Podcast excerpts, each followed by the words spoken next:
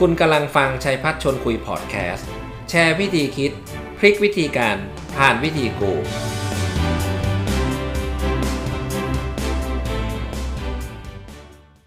สวัสดีทุกท่านนะครับ ผมขออนุญาต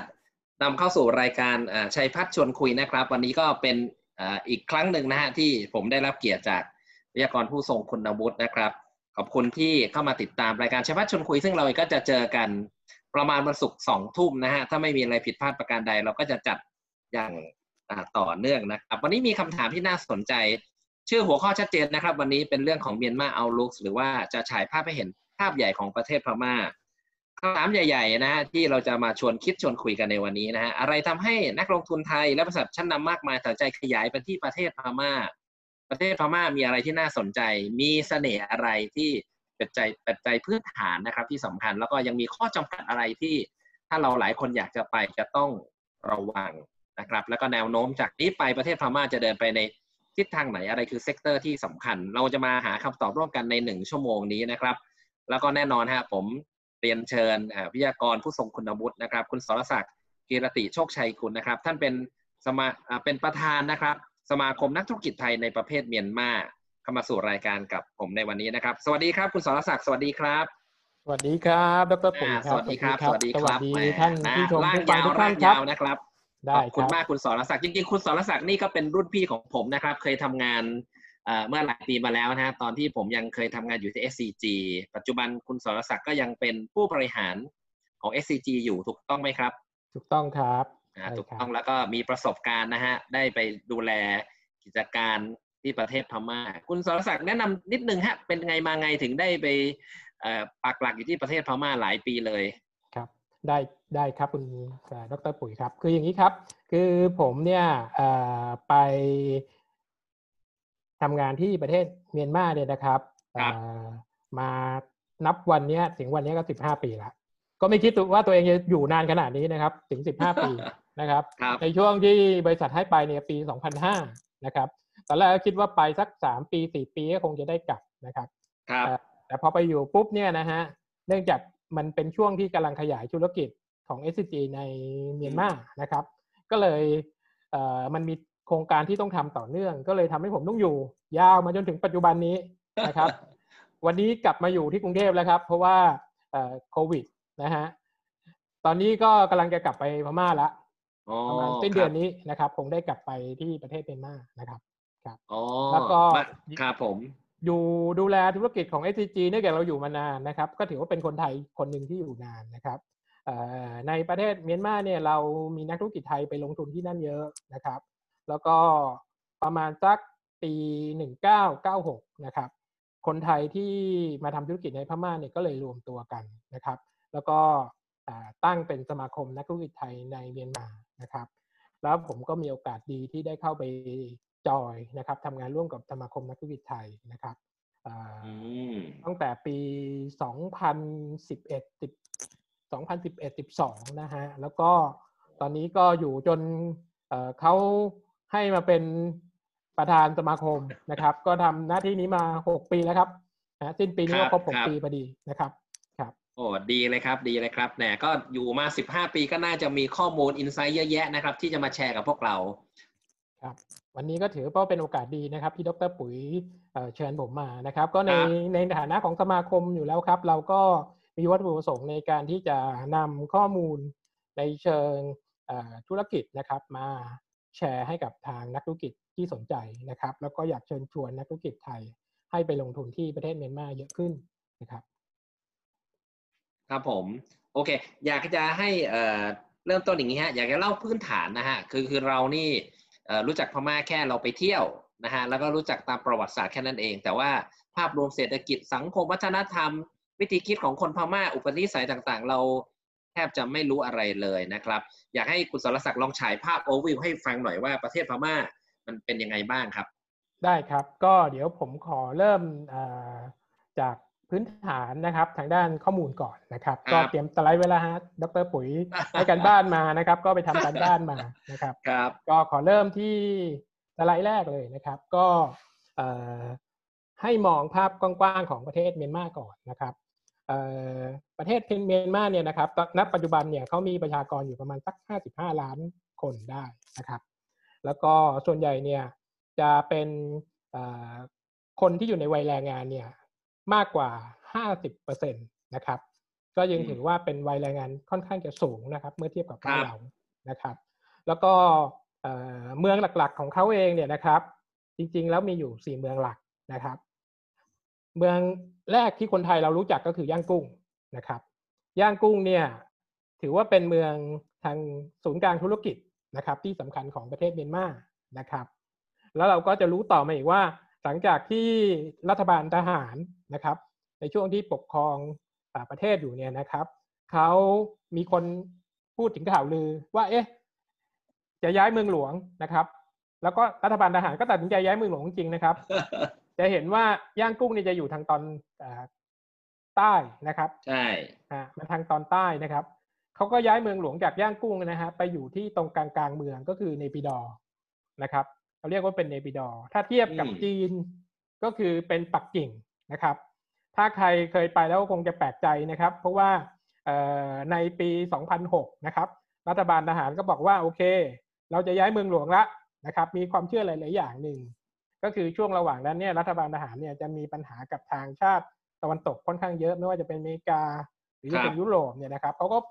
มีข่าวลือกันว่าเนี่ยเป็นการย้ายเมืองหลวงเพราะว่ากลัวการ attract จากทางตะวันตกเพราะยุย่างกุ้งมันอยู่ใกล้ทะเลมาก การเข้ามา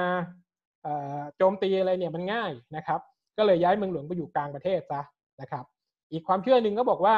ทางผู้นำในตอนนั้นคือท่านจันช่วยเนี่ยท่านไปดูหมอดู แล้วก็บอกว่าเนี่ยถ้า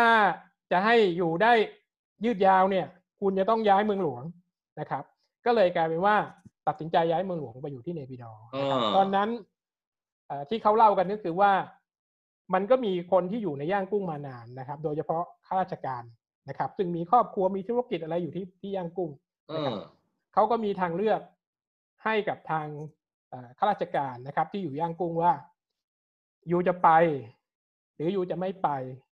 นะครับ ถ้าไปก็คือให้เขียนลงชื่อไว้เลย ถ้าไม่ไปลงชื่อได้ แต่ว่าลงชื่อเสร็จปุ๊บคุณก็ไปอยู่ในคุกเลยนะครับ ติดคุกเลยครับในช่วงนั้นนะครับ ทุกคนก็ลงชื่อต้องไปหมด นะครับ ไม่สามารถปฏิเสธได้ เพราะนั้นก็คือมันเป็นการสร้างพื้นที่ที่เป็นป่านะครับ ให้เป็นเมืองนะครับ ทุกคนจะตกใจมากเลยว่า การลงทุนในเมืองในปิดอนี่มีถนนที่เป็นคอนกรีตเนี่ยอยู่ในเมืองเนี่ยประมาณสองร้อยสองร้อยไมล์นะครับ เป็นใยแมงมุมอยู่ในเมืองในปิดอ แล้วคนไปแล้วคุณจะตกใจว่าเอ๊ะทำไมเมืองนี้มันถนนมันดีกว่าย่างกุ้งนะครับ เป็นถนนสี่เลนคอนกรีตอย่างดีนะครับ หลาย ๆ คนเนี่ย มีโอกาสไปผมให้ลองไปแวะไปดูนะฮะเพราะว่าถ้าเกิดคุณจะไปติดต่อธุรกิจนะครับ ไปขอลายเส้นขออะไรต่างๆ เนี่ย ตอนนี้เขาย้ายไปอยู่ที่เนปิดอหมดแล้วนะครับ เพราะนั้นนักธุรกิจถ้าจะไปทำธุรกิจก็คงต้องมีโอกาสได้ไปในปิดอนะครับ จริงๆ ประชากรในเนปิดอไม่เยอะละครับ ประมาณสักไม่เกินสักสามสี่แสนคนนะครับ ก็คือเป็นข้าราชการที่ย้ายไปอยู่ที่นั่นเป็นส่วนใหญ่นะครับ ส่วนที่ย่างกุ้งเนี่ยประชากรอยู่ประมาณเจ็ดแปดล้านคนนะครับ ส่วนเมือง เศรษฐกิจอีกเมืองหนึ่งนะครับ ที่น่าสนใจก็คือเมืองมันเดเลนะครับรบก็จะขึ้นไปจากเมืองเนปิดอยนะครับ อยู่ตังตอนบนนะครับ อันนี้ก็เป็นเมืองธุรกิจสำคัญแห่งที่สองนะครับ ถ้าเทียบกับเมืองไทยก็คือเชียงใหม่นะครับ ก็คือเชียงใหม่นั่นเองนะครับ ตอนนี้ก็ความเจริญก็เริ่มไปแล้วนะครับ ส่วนใหญ่การลงทุนของเมืองมันนาเลก็จะเป็นนักลงทุนจีนนะครับ แต่ย่างกุ้งเนี่ยจะมีหลากหลายนะครับ ส่วนเมืองสำคัญเมืองที่สี่ก็คือเมืองมอลำใหญ่หรือบ้านเราก็เรียกเมืองมอละแมงมอละแมงมอละแมงเนี่ยเป็นเมืองเก่านะครับ ที่ตอนอังกฤษเข้ามายึดพม่าเนี่ยนะครับในช่วงแรกเนี่ยเขาเข้ามาที่เมืองนี้ก่อนนะครับ ก่อนที่จะย้ายไปอยู่ที่ย่างกุ้งนะครับ แล้วก็ค่อยแผ่อิทธิพลขึ้นไปทางตอนบนจนไปยึดเมืองบันเดเลที่ตอนนั้นเนี่ยเป็นเมืองหลวงของประเทศเมียนมานะครับ ก็ เมืองมอลำไยเนี่ยก็เลยเป็นเมืองท่าที่สำคัญเมืองหนึ่งนะครับ ตั้งแต่สมัยโบราณมาแล้วนะครับ แล้วก็ตอนนี้มีข่าวว่าที่มอลำไยเนี่ยนะครับทางการพม่าเนี่ยเขาก็มีแผนจะทำเป็น Special Economic Zone นะครับครับ ซึ่งเพิ่งประกาศมาเมื่อเนี่ยต้นต้นเดือนนี้เองนะครับ ว่าเขาจะเปิดให้เป็น special economic zone อีกแห่งหนึ่งเนื่องจาก ตรงเนี้ยมอลำไยเนี่ยเป็นเมืองที่จะสามารถเชื่อมต่อจากแม่สอดเมืองไทยได้ นะครับ เพราะนั้นอันนี้ก็จะเป็นหนึ่งใน East West Corridor นะครับครับ เมืองนี้นะครับ ส่วนเรื่องของภูมิอากาศนะครับ อะไรต่างๆ นานาเนี่ย ไม่ต่างจากบ้านเรานะครับ อยู่ติดกันนะครับอืมต่อไปนะครับครับ อันนี้ก็จะเป็นพูดถึงเอ่อตัว เมืองต่างๆนะครับในพม่านะครับพม่าจริงๆก็คือมีเจ็ดรัฐเจ็ด state นะครับ ก็คือตัว state เองเนี่ยนะครับเจ็ด state เนี่ยก็คือจะเป็นสอบจุดสีแดงๆนะครับ จะเห็นว่าไอ้จุดสีแดงๆเนี่ยจะอยู่รอบๆนอกเป็นส่วนใหญ่นะครับ ที่เขาเรียกเป็นสเตทนะครับ เนื่องจากว่าจริงๆแล้วพื้นที่จุดสีแดงๆเนี่ยยังเป็นพื้นที่ที่ทางรัฐบาลพม่าเนี่ยยังไม่สามารถได้เข้าไปปกครอง ได้อย่างร้อยเปอร์เซ็นต์นะครับ ก็คือเป็นจุดที่มีชนกลุ่มน้อยอยู่นะครับ ซึ่งต้องบอกว่าในพม่าเนี่ยเรื่องปัญหาชนกลุ่มน้อยเนี่ยยังเป็นปัญหาใหญ่อยู่นะครับ ในหลาย ๆ พื้นที่เนี่ยยังเป็นพื้นที่สีแดงนะครับ ยังมีการต่อสู้กันอยู่นะครับ ยังมีการต่อสู้กันอยู่ เพราะนั้นคือเขาก็เลยเรียกพวกนี้ว่าเป็นรัฐที่เป็น state นะครับ ส่วนจุดสีเขียวเนี่ยเป็นเรียกเป็น division นะครับ division เนี่ยจะเห็นว่าจะอยู่ตรงกลางเป็นส่วนใหญ่ นะครับ จะมีติ่งห้อยมาที่รัฐธนินธนินตยีนะครับ อืมอันเนี้ยก็คือเป็นเมืองหรือเป็น division ที่รัฐบาลเนี่ยสามารถควบคุมการบริหารงานอย่างร้อยเปอร์เซ็นต์นะครับ จะไม่มีชนกลุ่มน้อยอยู่นะครับ เพราะฉะนั้นเขาก็เลยแบ่งออกเป็นเจ็ด state เจ็ด division นะครับอืมในส่วนของตัวเอ่อ แรงงานที่ผมกล่าวไปแล้วนะครับ ก็คือมีอยู่ประมาณสักสามสิบสามสิบล้านคนเศษๆนะครับอายุที่อยู่ในวัยแรงงาน ค่าแรงขั้นต่ำเนี่ยนะครับ อยู่ที่ประมาณ 4,800จาร์ดนะครับเขาใช้ระบบเเงินก็คือเป็นจาร์ดนะครับ ก็คิดเป็นเงินบาทก็อยู่ประมาณสักร้อยบาทนะครับค่าแรงขั้นต่ำนะครับ แต่ปีนี้จริงๆเนี่ยมีแผนที่ผมไปคุยกับทางรัฐมนตรีกระทรวงแรงงานเนี่ย มีแผนจะปรับขึ้นนะครับ ถ้าไม่ติดโควิดเนี่ยอาจจะมีการปรับขึ้นไปมากกว่านี้นะครับ เนื่องจากปีนี้เองเนี่ยเป็นปีที่พม่าจะมีการเลือกตั้งในเดือนพฤศจิกานะครับ ก็เป็นส่วนหนึ่งของรัฐบาลที่พยายามจะเรียกคะแนนเสียงนะครับ ก็ถ้าเกิดว่าไม่ติดโควิดเนี่ยอาจจะค่าแรงอาจจะพุ่งขึ้นไปถึงประมาณ 7,200 จาร์ดอันนี้คือที่ทางแรงงานเรียกร้องมานะครับ ที่แรงงานเรียกร้องมาแต่ว่าผมดูแล้วน่าจะปรับขึ้นไปไม่ได้ถึงประมาณ 7,200นะครับ น่าจะอยู่ที่ประมาณสักไม่เกิน 6,000 จาร์ดนะครับ ก็อยู่หกประมาณหสักกพันร้อยจานนี่มันประมาณกี่บาทประเทศไทยฮะหกพันเอ่ออยู่ประมาณสักร้อยยี่สิบาทนะครับโอ้โหร้อยยี่สิบโอ้โหบาทนะครับ นี่คือก็ปถืรับว่าขึ้นยังแล้วนะฮะ ปรับขึ้นแล้วใช่ยัคงรับเป็นแค่ร้อยยี่สิบาท ใช่ครับ ก็ยังถือว่าต่ำอยู่นะครับ ถ้าเทียบจากเมืองไทยที่ตอนนี้ของเราไปสามร้อยละนะครับอ่า average นะนั่น300นั่นคือเหตุผลว่าทำไมคนพม่าถึงไหลกันเข้ามาในเมืองไทย ถูกต้องครับใช่ครับ เพราะว่าเขาเข้ามาเมืองไทยเนี่ยเขาได้ค่าแรงขั้นต่ำแน่นอนคือสามร้อยบาทโอ้แน่นอนนะครับเลยฮะคุณเพราะนั้นคุณสรศักดิ์คือผมผมผมขอถามนิดนึงผมสงสัยเรื่อง state นะครับ ผมผมเข้าใจนะว่าไอ้สีแดงไอ้สีเขียวเนี่ยก็คือเอ่อ division เนี่ยซึ่ง government นี่ control ร้อยเปอร์เซ็นอันนี้เจ๋ง ทีนี้สีแดงเนี่ย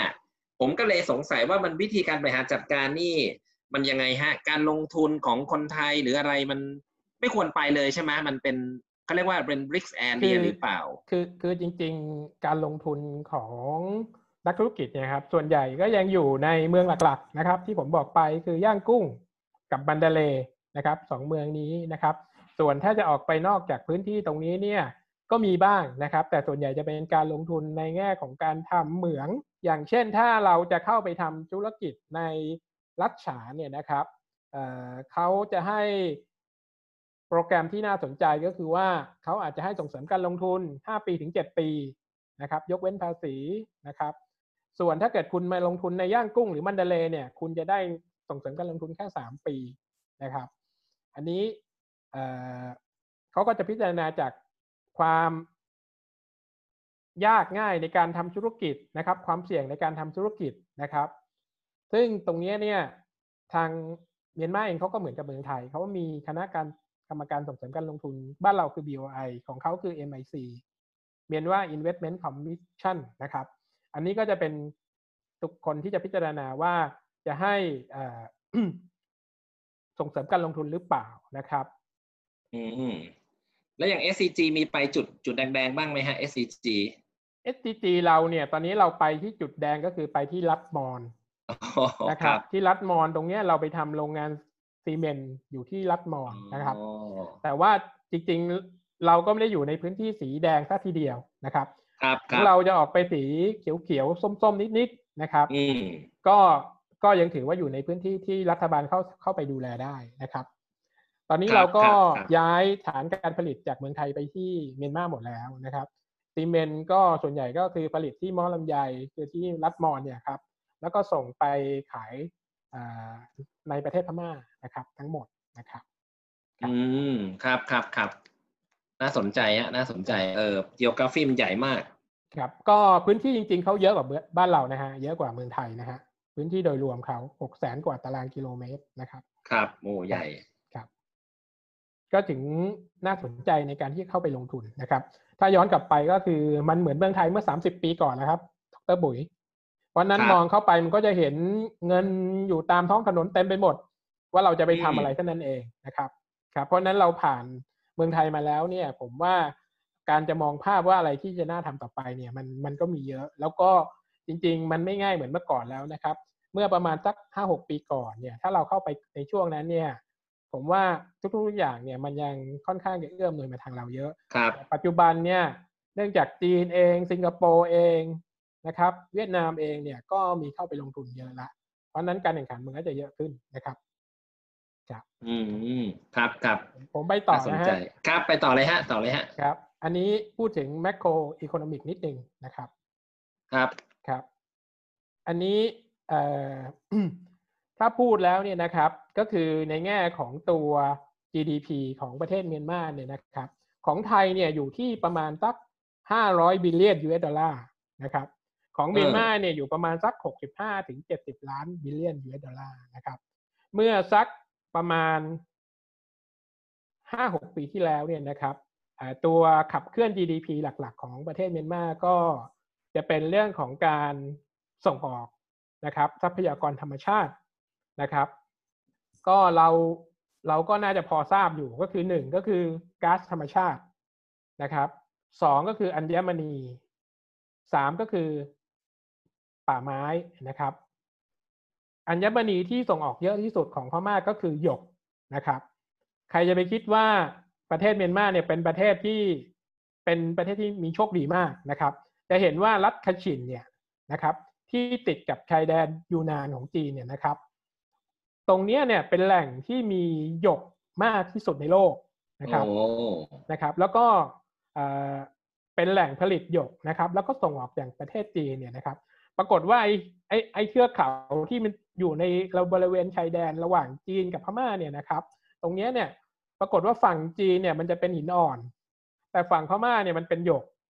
นะครับ ที่ผ่านมาเนี่ยสมัยรัฐบาลทหารเนี่ยเขาเปิดประมูลหยก แล้วก็ให้คนจีนเข้ามาประมูลนะครับที่พม่าเนี่ยนะครับโอ้โหเขา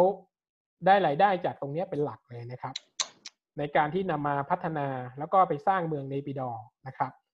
ส่วนอีกอันหนึ่งที่ผมเรียนไปก็คือเป็นเรื่องของตัว ก๊าซธรรมชาตินะครับ ซึ่งตอนนี้มีประเทศที่เข้ามาใช้ เดี๋ยวเข้ามาประมูลได้สัมปทานก๊าซธรรมชาติ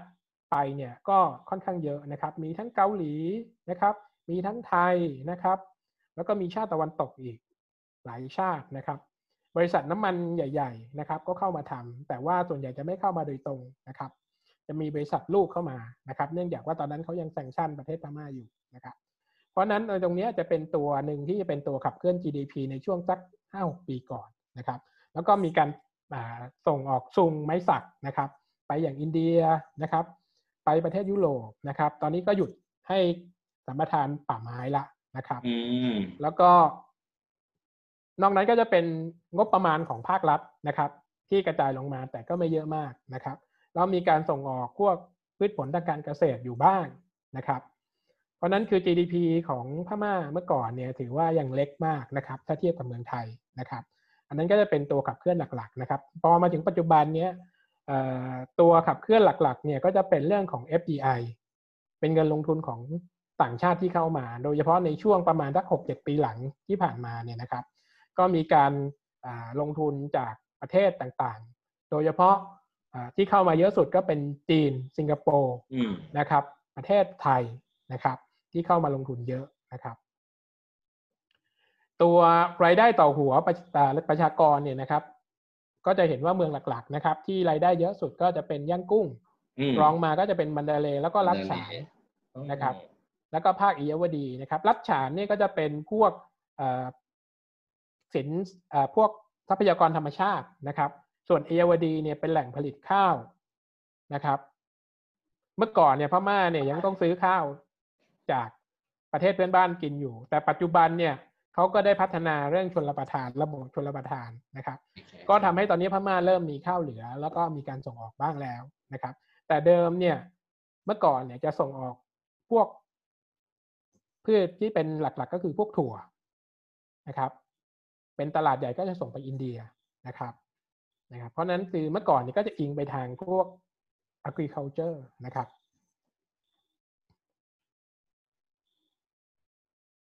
อันนี้ก็ที่ที่เรียนไปนะครับจะเป็น GDP ของปีล่าสุดนะครับ ปี 19 นะครับ ก็อยู่ประมาณสัก 65 ล้านบิลเลียนนะครับ จะเห็นว่า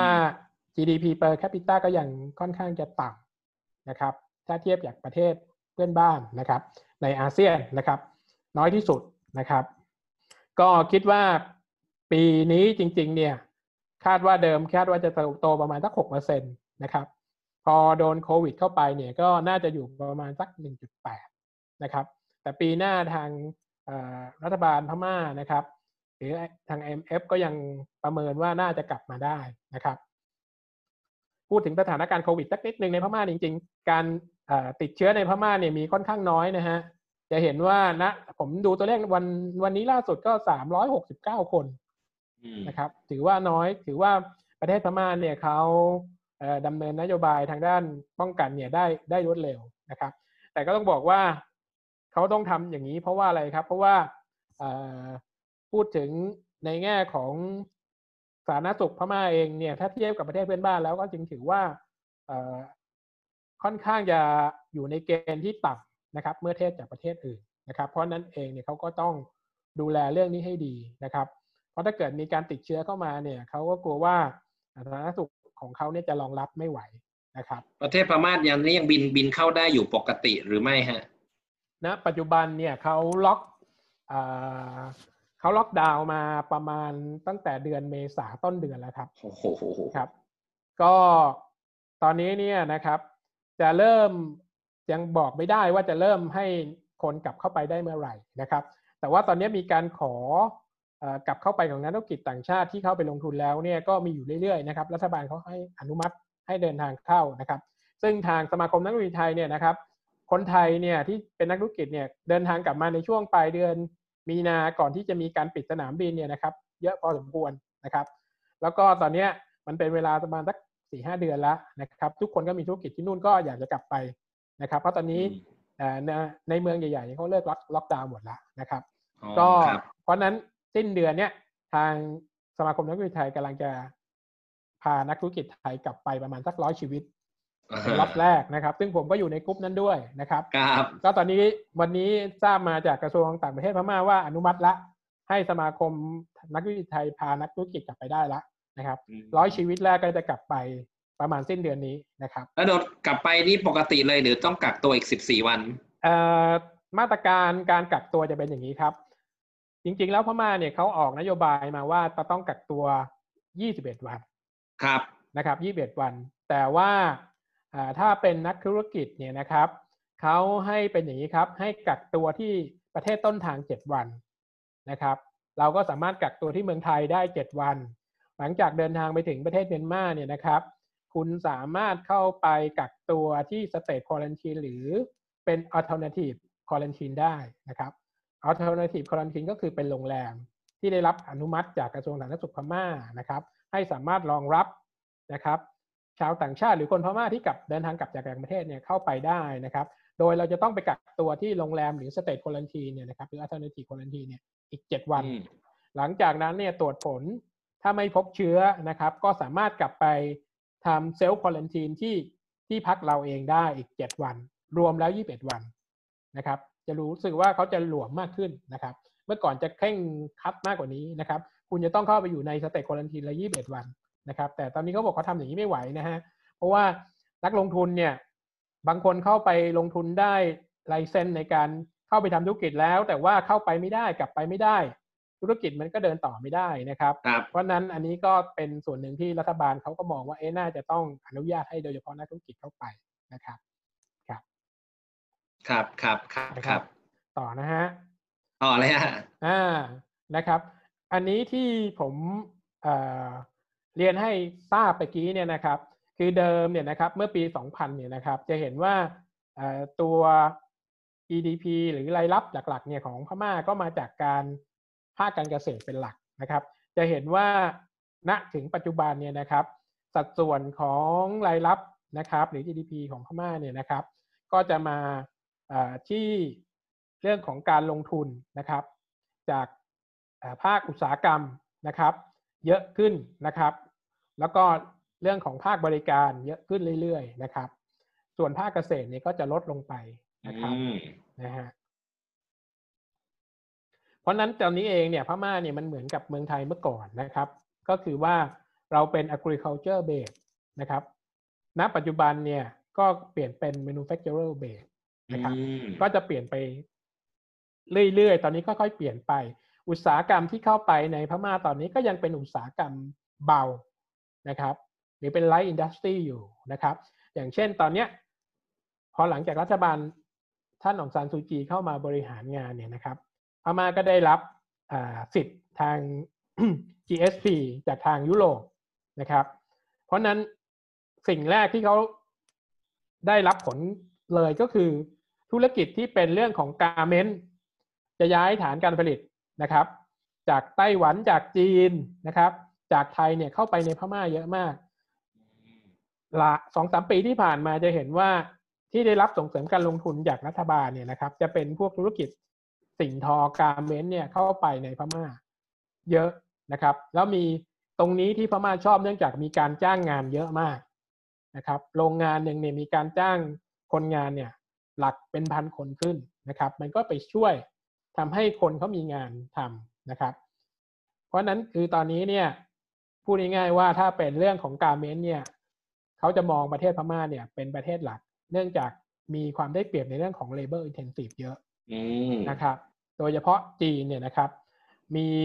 ผมว่าไม่ต่ำกว่าสองสามร้อยโรงงานที่เป็นเรื่องการเมนต์นะครับอืม ก็คือว่าลักษณะการเมนต์เนี่ยไม่ใช่การเข้าไปทอผ้าหรืออะไรนะครับ จะเน้นการเรื่องเย็บนะครับ เรื่องจากว่าวัตถุดิบเนี่ยส่งจากจีนเข้ามา แล้วก็มาเย็บที่พม่านะครับ แล้วก็ส่งออกไปยุโรปหรืออเมริกาอืมนะครับ ส่วนธุรกิจที่เป็น service เนี่ย ก็จะเป็นพวกเอ่อโรงแรม เรื่อง tourist ที่เริ่มเติบโตนะครับ ในปีที่ผ่านมาก็อย่างที่เรียนไปก็คือนักท่องเที่ยวก็เพิ่มขึ้นเรื่อยๆ ทุกปีนะครับ ไปต่อนะฮะสำหรับ Key Opportunity นะครับ ที่จะพูดให้ฟังก็มีทั้งหมด 5 ตัวนะครับ มีเรื่องของ Manufacturing Infrastructure Energy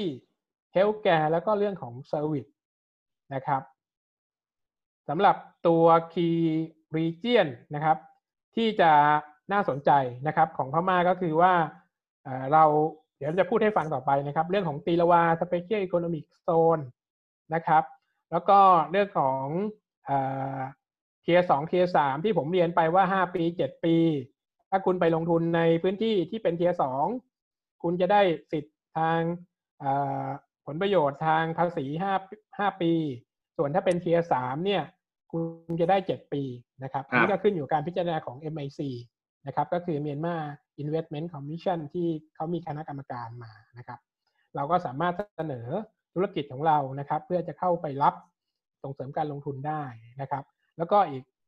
เมืองหนึ่งที่น่าสนใจก็คือเมืองมันเดเลยนะครับ ซึ่งตอนนี้นักลงทุนส่วนใหญ่เป็นนักลงทุนจีนนะครับ เดี๋ยวก็จะพูดให้ฟังนะครับ ว่าจีนเข้ามาทำอะไรในพม่านะครับ อันนี้นะครับ เรื่องของตัว manufacturing sector นะครับที่ผมบอกไปแล้วนะครับว่าตอนนี้เองเนี่ยนะครับการลงทุนที่เข้ามาทำในส่วนของตัว manufacturing เนี่ยในพม่าเนี่ยมีการเติบโตนะครับต่อเนื่องมานะครับตั้งแต่ปี 2013 ตั้งแต่สมัยรัฐบาลทหารนะครับ ก็เริ่มเข้ามานะครับทำให้มีการเติบโตค่อนข้างจะต่อเนื่องนะครับ มี drop ลงไปเล็กน้อยเมื่อปีปีที่ผ่านมานะครับ ก็ที่ drop ไปนี่ก็อาจจะเป็นเรื่องของตัว นโยบายส่งเสริมการลงทุนที่จะมีการเปลี่ยน แล้วก็ทำให้นักลงทุนชะลอดูนะครับ ตอนนี้ก็ปีนี้ก็หวังว่าจะโตจะโตเพิ่มขึ้นนะครับ จากปีก่อนนะครับ ก็จริงๆแล้วตอนนี้เนี่ยถ้าถามเนี่ยนะครับก็มีบริษัทใหญ่ๆนะครับ เข้าไปลงทุนค่อนข้างเยอะนะครับ อย่างเช่นอตอนนี้โรงงานประกอบรถยนต์ก็เริ่มเข้าไปแล้วนะครับ พวกโรงงานพวกสินค้าอุปโภคบริโภคนะครับพวกบริษัทเบียร์นะครับ Carlsberg นะครับ แล้วก็ตอนนี้มีเบียร์ Kirin นะครับของญี่ปุ่นเข้าไปแล้วนะครับ ของ Kirin เนี่ยเป็นการไปซื้อ Myanmar Brewery ของรัฐบาลนะครับ แล้วก็เปลี่ยนเป็น Kirin นะครับ ถ้าไปพม่าก็แนะนำให้ไปกิน Myanmar Beer นะครับ รสชาติดีมากนะครับ รสชาติดีมากนะครับ ส่วนเบียร์ไทยตอนนี้เนี่ยก็เข้าไปแล้วก็คือเบียร์ช้างนะครับครับเบียร์ช้างเข้าไปตั้งโรงงานอยู่ใกล้ๆย่างกุ้งนะครับเพิ่งเริ่มผลิตไปเมื่อประมาณปลายปีที่ผ่านมานี่เองนะครับ แล้วก็มีทางโอสถสภานะครับ เข้าไปทำเครื่องดื่มบำรุงกำลังนะครับ แล้วก็โรงงานสี TOA มี SCG เราเข้าไปแล้วโคคาโคล่าเข้าไปแล้วนะครับ ส่วน สินค้าอุปโภคบริโภคอื่นๆ ก็มีเข้าไปแล้วอย่าง Unilever ก็เข้าไปแล้วนะครับ จะเห็นว่าค่อนข้างจะโตค่อนข้างเยอะนะครับ ในส่วนของ manufacturing ในสี่ห้าปีที่ผ่านมานะครับครับ อันนี้จะเป็นเรื่องของ auto auto automotive นะครับ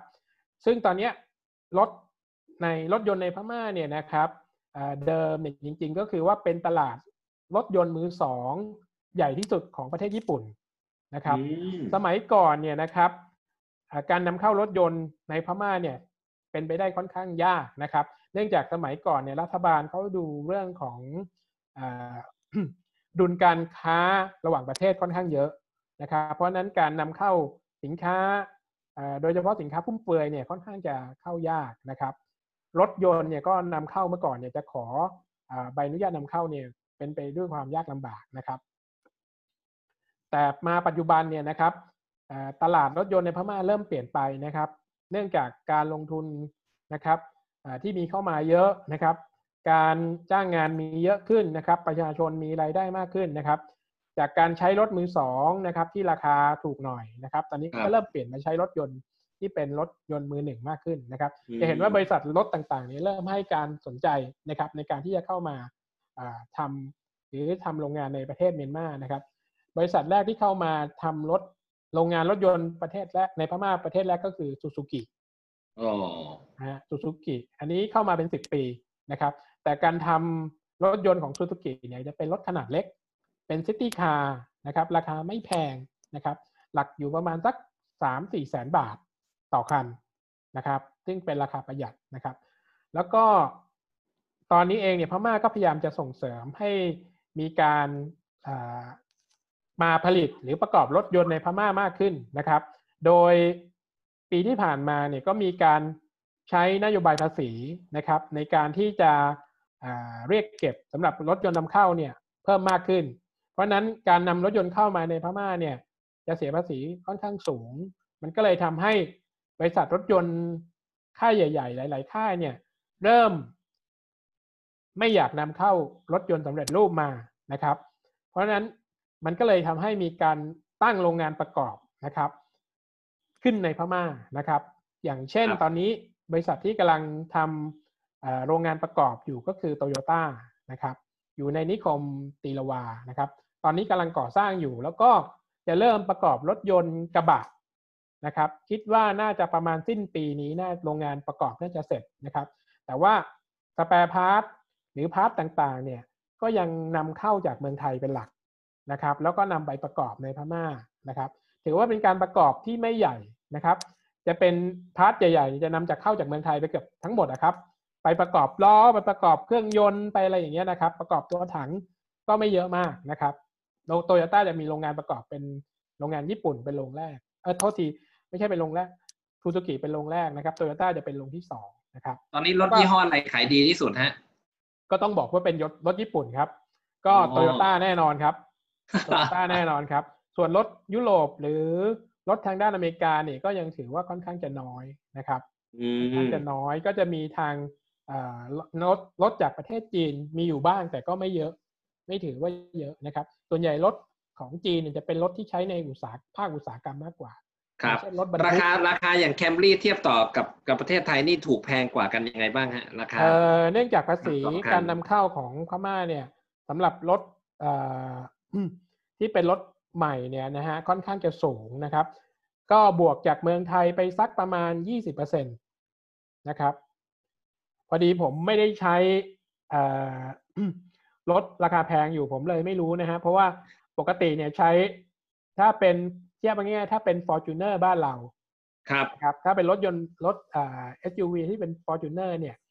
บ้านเราขายอยู่ประมาณสักล้านสามล้านสี่นะครับ ในประเทศพม่าเนี่ยอยู่ประมาณสักล้านเจ็ดล้านแปดอืมนะครับ ก็จะแพงกว่าบ้านเราประมาณสักสิบห้ายี่สิบเปอร์เซ็นตนะครับอ๋อสำหรับรถยนต์ใหม่โอเคนำเข้า ส่วนใหญ่รถพวกนี้จะเป็นรถพวงมาคือรถใหม่เนี่ยของพม่าเนี่ยเขาจะเป็นรถพวงมาลัยซ้ายนะครับครับ เดิมเนี่ยคุณปุ๋ยต้องเข้าใจเมื่อก่อนเนี่ยพอตอนอังกฤษที่ยึดอ่าที่มาปกครองพม่าเนี่ยนะครับ ก็คืออ่าจะขับเหมือนบ้านเรานะครับ ขับเลนซ้ายพวงมาลัยขวาถูกไหมครับเอออ่า แต่ของพม่าเนี่ย ขับเลนซ้ายแต่ โทษทีขับเลนขวา แต่พวงมาลัยขวา อืมนะฮะเพราะฉะนั้นคือการขับเนี่ยมันจะยากนะครับ จริง ๆ ขับขวานี่มันต้องพวงมาลัยซ้ายถูกไหมฮะอันเนี้ยมันจะกลับเนื่องจากว่าตอนที่เขาอังกฤษอ่าประกาศอินดี e เดนต์พม่าไปปุ๊บเนี่ยนะครับ รัฐบาลทหารพม่าประกาศเปลี่ยนสลับทุกอย่างหมดหยุดสอนภาษาอังกฤษในประเทศพม่านะครับ แล้วก็ลดให้เปลี่ยนเส้นทางการวิ่งนะครับ เพราะนั้นคือจนมาถึงปัจจุบันนะครับ ขับขวาแต่พวงมาลัยขวาโอ้โหเพราะฉะนั้นการกลับทางไกลเนี่ยอันตรายมากนะครับ การมองวิสัยทัศน์อะไรมันจะยาก เพราะฉะนั้นรถที่นำเข้ามาใหม่เนี่ยจะรัฐบาลพม่าจะบอกว่าให้เป็นพวงมาลัยซ้ายทั้งหมดนะครับ ซึ่งรถญี่ปุ่นเนี่ยส่วนใหญ่มันจะเป็นพวงมาลัยขวานะครับ ตอนนี้ที่นำเข้าหลัก ๆ ก็คือนำเข้าจากเมืองไทยไป เพราะฉะนั้นโรงงานจากเมืองไทยต้องทำเป็นพวงมาลัยซ้ายเพื่อส่งเข้าไปในประเทศ อืมโอเคฮะ ไม่เหมือนรถเกาหลีรถเกาหลีพวงมาลัยซ้ายอยู่แล้ว สบายเลยเขาไม่ต้องเปลี่ยนอะไรเพราะฉะนั้นเขาเอาเข้าได้นะครับ ทั้งเกียร์ทั้งฮุนไดก็มีอยู่ แต่ว่ายังสู้รถญี่ปุ่นไม่ได้ครับ รถญี่ปุ่นยังไงก็ยังถือว่าเป็นอืมยอดนิยมครองตลาดอยู่ใช่ครับ ใช่ครับใช่ครับนะฮะต่อไปเนี่ยในระยะยาวเนี่ยเขาพยายามจะส่งเสริมให้พม่านะครับอ่า มีโรงงานผลิตรถยนต์นะครับ เพื่อใช้ในประเทศแล้วก็ส่งออกนะครับ ตรงนี้ก็ผมก็ได้ไปคุยกับทางอ่าทางรัฐมนตรีกระทรวง investment ของพม่าเขาเองเขาก็พยายามจะอาขอมาคุยกับทางบ้านเราเหมือนกันนะครับ ที่จะชวนผู้ประกอบการที่เกี่ยวกับเรื่องออโตเมติบ้านเราไปลงทุนที่พม่าในระยะอืยาวมนะครับนะครับ ขอต่อไปเลยนะครับ ครับ อันนี้ ก็จะเป็นเรื่องของการอ่านำเข้านะครับ เกี่ยวกับเรื่องเครื่องไม้เครื่องไม้เครื่องมือนะครับสำหรับใช้ในภาคอุตสาหกรรมพม่านะครับ ตอนนี้จริงๆแล้วเครื่องมือหนักต่างๆเนี่ยนะครับ ในการนำเข้ามาเนี่ยนะครับ ก็จะเป็นจากจีนเป็นหลักนะครับอืมอ่าที่เราทราบกันอยู่ว่าตอนนี้พม่าเนี่ยเขามีชายแดนส่วนหนึ่งเนี่ยติดกับประเทศจีนนะครัครับบที่มณฑลยูนานนะครับ เพราะฉะนั้นตอนนี้เองเนี่ยพวกเครื่องไม้เครื่องมือหนักต่างๆเนี่ยนะครับ จะเป็นการนำเข้าจากจีนไม่ว่าจะเป็นเครื่องไม้เครื่องมือการก่อสร้างก็ตามนะครับ ก็นำเข้าจากจีนมาเป็นหลักก็คือตรงนั้นก็เรียกด่านมูเซนะครับ ที่อยู่ทางตอนบนตรงรัฐฉานนะครับ ก็ถือว่าเป็นด่านใหญ่ แล้วก็เป็นด่านที่มีการค้าขายนำเข้าส่งออกสินค้านี่เป็นอันดับหนึ่งของประเทศพม่านะครับ ส่วนชายแดนแม่สอดเรานี่ถือเป็นอันดับสองอ๋อ นะครับ ของเขาเนี่ยเนื่องจากว่ามูลค่าการนำเข้าพวกเครื่องจักรเนี่ยมันมีมูลค่าสูงนะครับ ก็เลยทำให้อ่าตัวเลขเนี่ยมันค่อนข้างจะสูงกว่าของเมืองไทยของของเมืองไทยเนี่ย ส่วนใหญ่แล้วที่เรานำเข้าทางด่านด่านชายแดนเนี่ยจะเป็นสินค้าอุปโภคบริโภคเป็นหลักนะครับ ซึ่งครับหลาย ๆ คนถามว่า เอ๊ะ สินค้าไทยในมุมมองของ คนพม่าเป็นยังไงนะครับ เออ อ่า อันนี้ประเด็นนี้เนี่ย มีคนถามผมทุกทุกสัมมนานะครับ ที่ไปทุกครั้งที่ไปบรรยายต้องมีคนถามนะครับ ว่าเอ๊ะสินค้าไทยในสายตาคนพม่าเป็นยังไงนะครับ ต้องบอกอย่างนี้นะครับเอ่อจริง ๆ แล้วสินค้าไทยในมุมมองของพม่าเนี่ยนะครับ เป็นสินค้าที่มีคุณภาพอืมนะครับ ผมว่าไม่ผิดไปจากประเทศลาวหรือเขมรนะครับ ที่นิยมสินค้าอุปโภคบริโภคจากบ้านเรา โดยเฉพาะถ้าเป็นแบรนด์ไทยเนี่ยนะครับเขาให้ความเชื่อมั่นมากนะครับ ไม่ว่าจะเป็นเครื่องปรุงรสนะครับ สินค้าพวกยาสระผมแชมพู ยาสีฟันนะครับ ทุกอย่างเนี่ยถ้าเป็นแบรนด์ไทยเนี่ยเขาถือว่าเป็นสินค้าคุณภาพ แล้วเราค่อนข้างได้เปรียบกว่าประเทศอื่น เนื่องจากว่าคนเมียนมาเนี่ยนะครับ เข้ามาทำงานในบ้านเราเยอะ นะครับ ที่อาจารย์ปุ๋ยทราบเนี่ยนะฮะใช่อย่างเป็นทางการและไม่เป็นทางการเนี่ย ว่าไม่ต่ำกว่าสามสี่ล้านคนนะครับครับที่เข้ามาทำงานที่บ้านเรา พวกเนี้ยมันได้ประโยชน์ยังไงฮะคือพอเข้ามาอยู่บ้านเราปุ๊บเนี่ยเขามีความคุ้นเคยในการใช้สินค้าไทยเยอะมากครับนะครับอ่าเข้ามาก็มากินน้ำปลาบ้านเรานะครับ มากินเครื่องปรุงรสมากินบะหมี่นะครับ มา ใช้ชมพูยาสระผมบ้านเราจนติด พอเขากลับไป พอทำงานบ้านเราห้าปีสิบปี มีเงินสร้างบ้านได้ มีเงินเก็บ เขาก็กลับไปบ้านเขา แล้วก็ยังติดเอารสนิยมการใช้สินค้าของคนไทยเนี่ยกลับไปที่บ้านเขาเออหลาย ๆ คนเนี่ยนะครับ กลับไปปุ๊บก็ยังฝากเพื่อนส่ง พวกเนี้ยกลับไปให้อืมนะครับ หรือว่าเอาไปให้คนที่บ้านลองใช้ทุกคนก็ชอบนะครับ เพราะนั้นสินค้าพวกนี้ก็จะขายดีมากในพม่า ถ้าเป็นสินค้าไทย ถ้าเทียบกับสินค้าของประเทศอื่นๆ แล้วเนี่ย สินค้าไทยเนี่ยเป็นสินค้าที่คนพม่ารู้จักดี มากกว่าสินค้าของมาเลเซียนะครับ หรือของสิงคโปร์นะครับ หรือแม้กระทั่งจีนเองก็ตามเนี่ยสินค้าพวกนี้เนี่ยเอ่อยังก็ยังสู้บ้านเราไม่ได้นะครับ ถึงแม้ว่าจีนจะมีราคาถูกกว่าบ้านเรา แต่ว่าเขามองเรื่องคุณภาพเป็นหลัก นะครับอืมเพราะฉะนั้นคือสินค้าพวกนี้ก็จะเป็คนรับสินค้าที่ อะไรอะไรคือสินค้ายอดนิยมจากประเทศไทยที่คนพม่าชอบมากที่สุดฮะเท่าที่คุณสรศักดิ์สัมผัสมาเนี่ย ชอบมาก สินค้าจริง ๆแล้วเอ่อผมว่าพวกเอ่อชมพูเครื่องใช้ประทินผิวนะครับ พวกเนี้ยมอบประเด็นผิว ใช่ครับเขาชอบมากนะครับ แล้วก็พวกสินค้าอุปโภคบริโภคนะครับอ่าอย่างมาม่ายำยำ นะครับอ๋อก็นิยมทานกันมาอยู่บ้านเราส่วนใหญ่ก็ไม่ทานอะไรแพงมากก็จะทานพวกบะหมี่นะครับ ตอนเนี้ยถึงขนาดว่าโรงงานมาม่านี่ไปตั้งในประเทศพม่าแล้วอ๋อตั้งมาหลายปีละแล้วก็ใช่ลูกค้ายำเพียยำบก็มี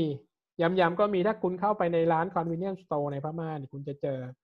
มาม่ายำๆที่เป็นภาษาพม่ายำยำที่เป็นภาษาพม่านะครับ ก็ขายอยู่นะครับ ครับนะฮะเพราะฉะนั้นจริง ๆแล้ว โอกาสของเอ่อสินค้าไทยเนี่ย มีค่อนข้างเยอะอืนะครับมยังโชคดีนะครับ ถึงแม้ว่าจะมีโควิด เนี่ย การนำเข้าส่งออกสินค้ายังก็เราก็ยังทำได้อยู่อืมครับ ครับ ต้องต้องบอกว่าจริง ๆ แล้วพม่าเองเนี่ยนะครับเอ่ออย่างที่ผมบอกก็คือเขายังเป็นอ่าอยู่ในช่วงของ agriculture ครับอยู่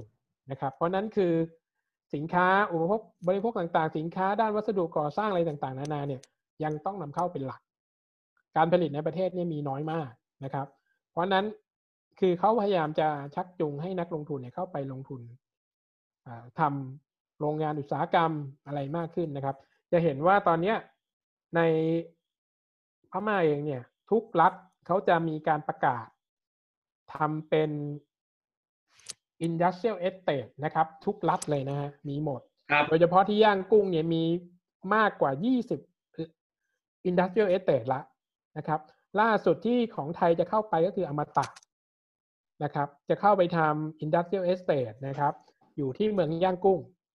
นะครับซึ่งปลายปีนี้น่าจะเริ่มก่อสร้างนะครับ ซึ่งลูกค้าของอมตะก็จะเป็นลูกค้าที่เป็นนักลงทุนจีนเกาหลีนะครับ ญี่ปุ่นแล้วก็ไทยนะครับ อยู่ไม่ไกลจากตัวเมืองย่างกุ้งครับ อยู่ประมาณห่างจากตัวเมืองย่างกุ้งไปประมาณสักยี่สิบห้าถึงสามสิบโลนะครับ ก็ถือว่าน่าสนใจมากนะครับ นี่ไว้ผมจัดคณะไปเยี่ยมพม่านะฮะ ต้องรบกวนคุณสรศักดิ์นำทัวร์ยินดีนักธุรกิจทั้งนั้นครับยินดีครับ เดี๋ยวรอรอหมดโควิดก่อนนะฮะช่วงนี้อาจจะเข้ายากต้องไปกักตัวนะฮะใช่ใช่ใช่แหมอยากไปมากชอบมากอะต่อเลยครับ ต่อเลยโอ้น่าสนใจอันนี้ต่อเลยนะครับ อันนี้ ขอพูดให้ฟังนิดนึงว่าตอนนี้พม่าเนี่ยเขา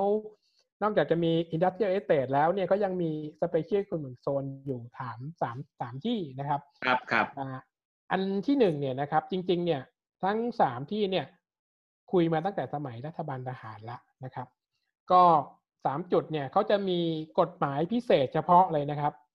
ในเรื่องเป็นคือเขาทำเป็น one stop เลย คุณจะขออนุญงขออนุญาตก่อสร้าง ขออนุญาตขอใบประกอบธุรกิจหรืออะไรเนี่ยคุณสามารถทำที่นี่ได้เลย มันจะเป็นกฎหมายเฉพาะออกมาเลยนะครับ ก็จะมีอยู่สามจุดนะครับ จุดแรกเนี่ยเขาเรียกว่าเจ้าพิว Special Economic Zone นะครับ อันนี้จะเป็นการลงทุนระหว่างรัฐบาลพม่าลงทุน 15%แล้วก็ 85%เนี่ยเป็นนักลงทุนจากจีนเป็นหลักๆนะครับ โดยจริงๆ แล้วตอนนี้ ตอนนี้เขามีการสร้างท่าเรือน้ำลึกแล้วนะครับ ที่เจ้าผิวนะครับ แล้วก็มีการวางท่อแก๊สแล้วก็ท่อน้ำมันเนี่ยนะครับ พาดผ่านนะครับ จากตะวันตกไปถึงตะวันออกนะครับ ผ่านทางเมืองมันเดเล ผ่านลัดฉานเข้าไปที่ชายแดนยูนานของประเทศจีน ท่อแก๊สกับท่าน้ำมันเนี่ยเสร็จเรียบร้อยแล้วนะครับ ซึ่งตอนนี้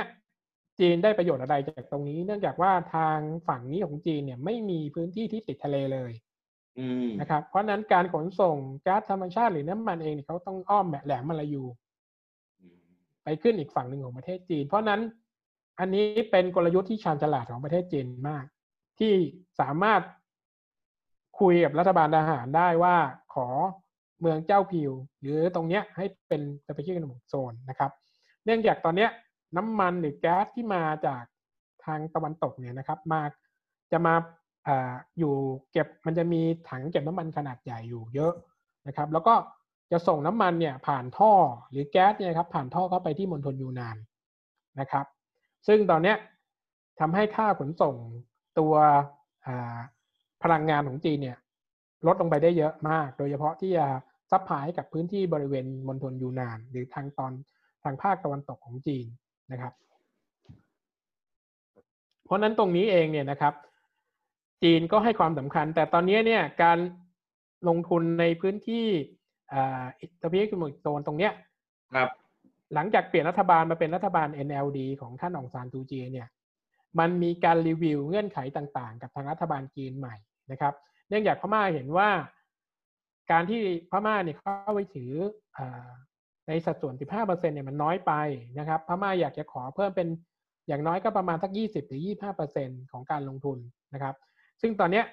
ก็กำลังคุยกันอยู่กับจีนนะครับ เพราะนั้นการพัฒนาต่างๆ เนี่ยมันยังมันยังเลยไม่คืบหน้านะครับ เสร็จเฉพาะท่าเรือน้ำลึกนะครับรบซึ่งตรงเนี้ยอีกหน่อยเนี่ยถ้าเขาคุยกันจบเนี่ยมันจะเป็นเมืองเมืองหนึ่งของจีนเลยนะครับโอ้ฮะมันจะมีหมดฮะทั้งสนามบินโรงแรมนะครับ อุตสาหกรรมขนาดใหญ่นะครับ ทุกอย่างเนี่ยจะมาอยู่ตรงนี้หมดมันเป็นเมืองเมืองเมืองใหญ่มาก เป็นการลงทุนที่ใหญ่มากนะครับ อันนี้งั้นเลยนะฮะน่าสนใจมาก ซึ่งคิดว่าน่าจะ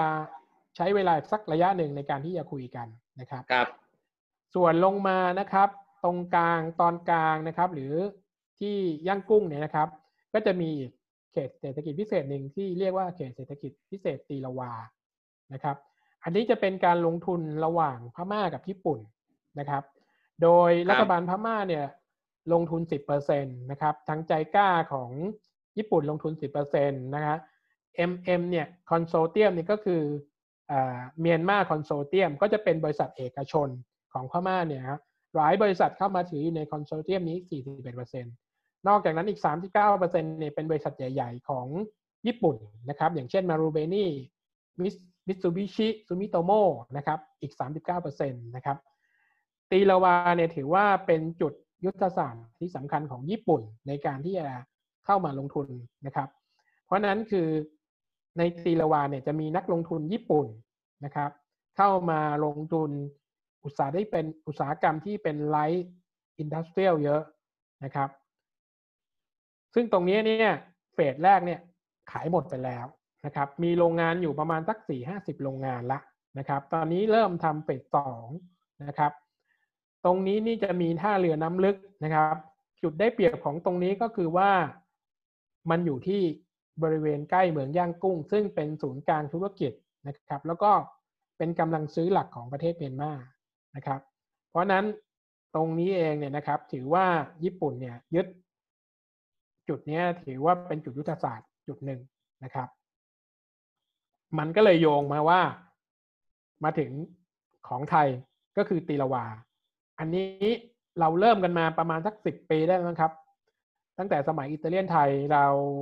ไปขออสัมปทานในการทำนิคมอุตสาหกรรมจากทางพม่านะครับ สมัยยุคก่อนหน้านี้นะครับ แต่สุดท้ายแล้วเนี่ยจริงๆ ทวายกับเจ้าพิวเนี่ยมีขนาดการลงทุนที่ใหญ่ไม่ต่างกันมากนะครับ ก็เป็นล้านล้านนะครับ ล้านล้านบาทนะครับ โดยเมื่อก่อนเนี่ยอิตาเลียนไทยเนี่ยถือว่าเป็นนักลงทุนคนเดียวนะครับ ที่ถือหุ้นทั้งหมดในทวายนะครับ แต่ว่าตอนหลังมาเนี่ยมันติดปัญหาในเรื่องการขอ financial support นะครับ เพราะนั้นอิตาเลียนไทยตอนนี้ก็เลยถอยมาเป็น second tier นะครับ ก็ให้รัฐบาลไทย รัฐบาลพม่า แล้วก็ไปดึงญี่ปุ่นเข้ามาด้วยนะครับ ญี่ปุ่นก็กลัวว่าจะหลุดนะครับ รถไฟจะตกรถไฟนะครับ ก็เลยยื่นขาออกมานะครับ เข้ามาที่ทวายด้วยนะครับ เพราะนั้นก็กลายเป็นว่าตรงนี้จะมีสามหุ้นส่วนใหญ่ๆก็จะเป็นรัฐบาลพม่ารัฐบาลไทยแล้วก็รัฐบาลญี่ปุ่นนะครับ แต่ญี่ปุ่นเองเนี่ยเขายื่นขามาไว้ก่อน เพราะเขาฉลาดนะครับเขากลัวจีนจะเข้ามายึดตรงนี้เหมือนกันนะครับ เพราะนั้นแต่ว่าญี่ปุ่นเองก็ไปโฟกัสที่ตีละวาเป็นหลักก่อนนะครับ พอตีละวา ไปได้ไกลแล้วถึงจะเข้ามาให้ความจริงจังกับทางทวายนะครับ จะเห็นว่าจริง ๆ แล้วทวายเนี่ยจะยังไม่มีความคืบหน้ามากเท่าไหร่นะครับ แม้กระทั่งทางรัฐบาลไทยเองเนี่ยนะครับ ก็พยายามให้ความสำคัญนะครับ จะเห็นว่ามีการตัดถนนนะครับไปจนถึงทางกาญจนบุรีนะครับ ที่จะไปเชื่อมต่อ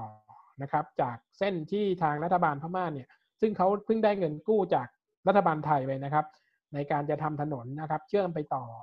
กับถนนของไทยที่จะมาทางกาญจนบุรีจากกาญจนบุรีไปทวายนี่ถ้าขับรถดีๆ นี่กี่ชั่วโมงฮะเอ่อเนื่องจากตอนนี้ถนนยังเป็นลูกลังอยู่นะครับ ถ้าเป็นช่วงปกติเนี่ยน่าจะใช้เวลาอยู่ประมาณสักห้าถึงหกชั่วโมง โอ้ครับห้าถึงหกชั่วโมงนะครับ แต่ถ้าเกิดถนน ทำเสร็จแล้วถนนดีเนี่ยอาจจะลดเหลือแค่ประมาณสักไม่เกินสองถึงสามชั่วโมงโอ้เร็วมากนะฮะครับมีคนบอกว่าต่อไปเอ่อไปกินอาหารทะเลนี่ไปทางกาญจนบุรีได้นี่อนาคต ใช่ครับใช่ครับ แล้วตรงนี้ต้องบอกว่าผมไปดูมาแล้วนะฮะชายทะเลเนี่ยอันดามันสวยมาก ดูแล้วไม่เหมาะกับการทำนิคมอุตสาหกรรมนะครับเสียดายอยู่นะฮะเสียดายอยู่นะฮะเออเออก็ใช่แต่ก็ ถ้าตรงนี้เกิดขึ้นมาเมื่อไหร่เนี่ยก็ก็น่าจะเป็นจุดยุทธศาสตร์จุดหนึ่งนะครับครับที่จะครับช่วยธุรกิจอ่าช่วยทางด้านเศรษฐกิจของทั้งสองประเทศนะครับทั้งไทยทั้งเมียนเอ๊ะมาถามถามนิดนึงฮะ ปัจจุบัน infrastructure ของพม่า โดยเฉพาะไฟฟ้าเป็นยังไงฮะ ดีกว่าเดิมไหมเพราะสี่ห้าปีก่อนรู้สึกมีปัญหาเยอะมากเลยอ๋อเดี๋ยวเดี๋ยวมีให้ดูครับดรอ่าปุ๋ยดีครับมีดีให้ครับดีครับครับขออนุญาตอันนะนี้คก็รับครับสามนิคมอุตสาหกรรม special economic zone หลักนะครับ ของพม่านะ ปัจจุบันนี้นะครับ อันนี้พูดถึงเรื่อง infrastructure นะครับ ในหมวดในเรื่องของอินฟราสตรักเจอร์เนี่ยจะเห็นว่าตอนนี้ที่ดรปุ๋ยบอกนะครับจริงๆแล้วตัวโลจิสติกของพม่าเนี่ยนะครับ ที่เป็นที่ใช้หลักๆ อยู่ปัจจุบันจะเป็นทางน้ำถ้าเป็นส่วนใหญ่นะครับ โดยประเทศพม่าเนี่ยต้องบอกว่าเป็นประเทศที่มีแม่น้ำค่อนข้างเยอะนะครับ โดยเฉพาะเส้นหลักๆเนี่ยครับถ้าเมืองไทยก็เป็นเจ้าพยาถูกไหมครับ ของพม่านี่เขามีอิยวดีนะครับ ซึ่งแม่น้ำอิยวดีเนี่ยมีน้ำทั้งปีนะครับ มีน้ำทั้งปีทำให้การขนส่งเนี่ยทำได้ตลอดนะครับ มีช่วงหน้าแล้งเนี่ยอาจจะยากนิดนึงแต่ว่าปกติแล้วช่วงปกติเนี่ยสามารถจะขนส่งทาน้ำได้สะดวกนะครับครับ ในส่วนของตัวอินฟาสักเจอร์เนี่ยนะครับ ต้องบอกว่าโอกาสที่จะเติบโตในพม่าเนี่ยยังมีอีกเยอะนะครับ โดย เฉพาะถนนสะพานอะไรต่างๆ นานาเนี่ยนะครับ หรือจะเป็นพวกขนส่งที่เป็นแมสทันสิตเองก็ตามนะครับ ต้องถือว่าพม่าเนี่ยยังยังขาดเรื่องพวกนี้อยู่ค่อนข้างมากแม้กระทั่งถนนเชื่อมต่อระหว่างเมืองใหญ่ ๆ เองก็ตามเนี่ยก็ยังเป็นถนนลูกรังบ้าง หรือว่าเป็นอัลฟาติกบ้างนะครับ เป็นเป็นถนนลาดยางนะครับ ซึ่งก็จะเป็นลักษณะการวิ่งสวนเลนนะครับ ยังไม่ได้เป็นสี่เลนเหมือนบ้านเรา หรือหกเลนเหมือนบ้านเรานะครับ เพราะนั้นตอนนี้เองเนี่ยในส่วนของการลงทุนด้านอินฟราสตรักเจอร์เนี่ยจะเห็นว่าขยายตัวค่อนข้างจะเยอะนะครับ ในช่วงสองสามปีที่ผ่านมา โดยเฉพาะตอนนี้พม่าเองเนี่ยหลังจากที่กลับมาเลือกตั้งเป็นประชาธิปไตยแบบร้อยเปอร์เซ็นแล้วเนี่ยนะครับเขาเองเนี่ยเขาก็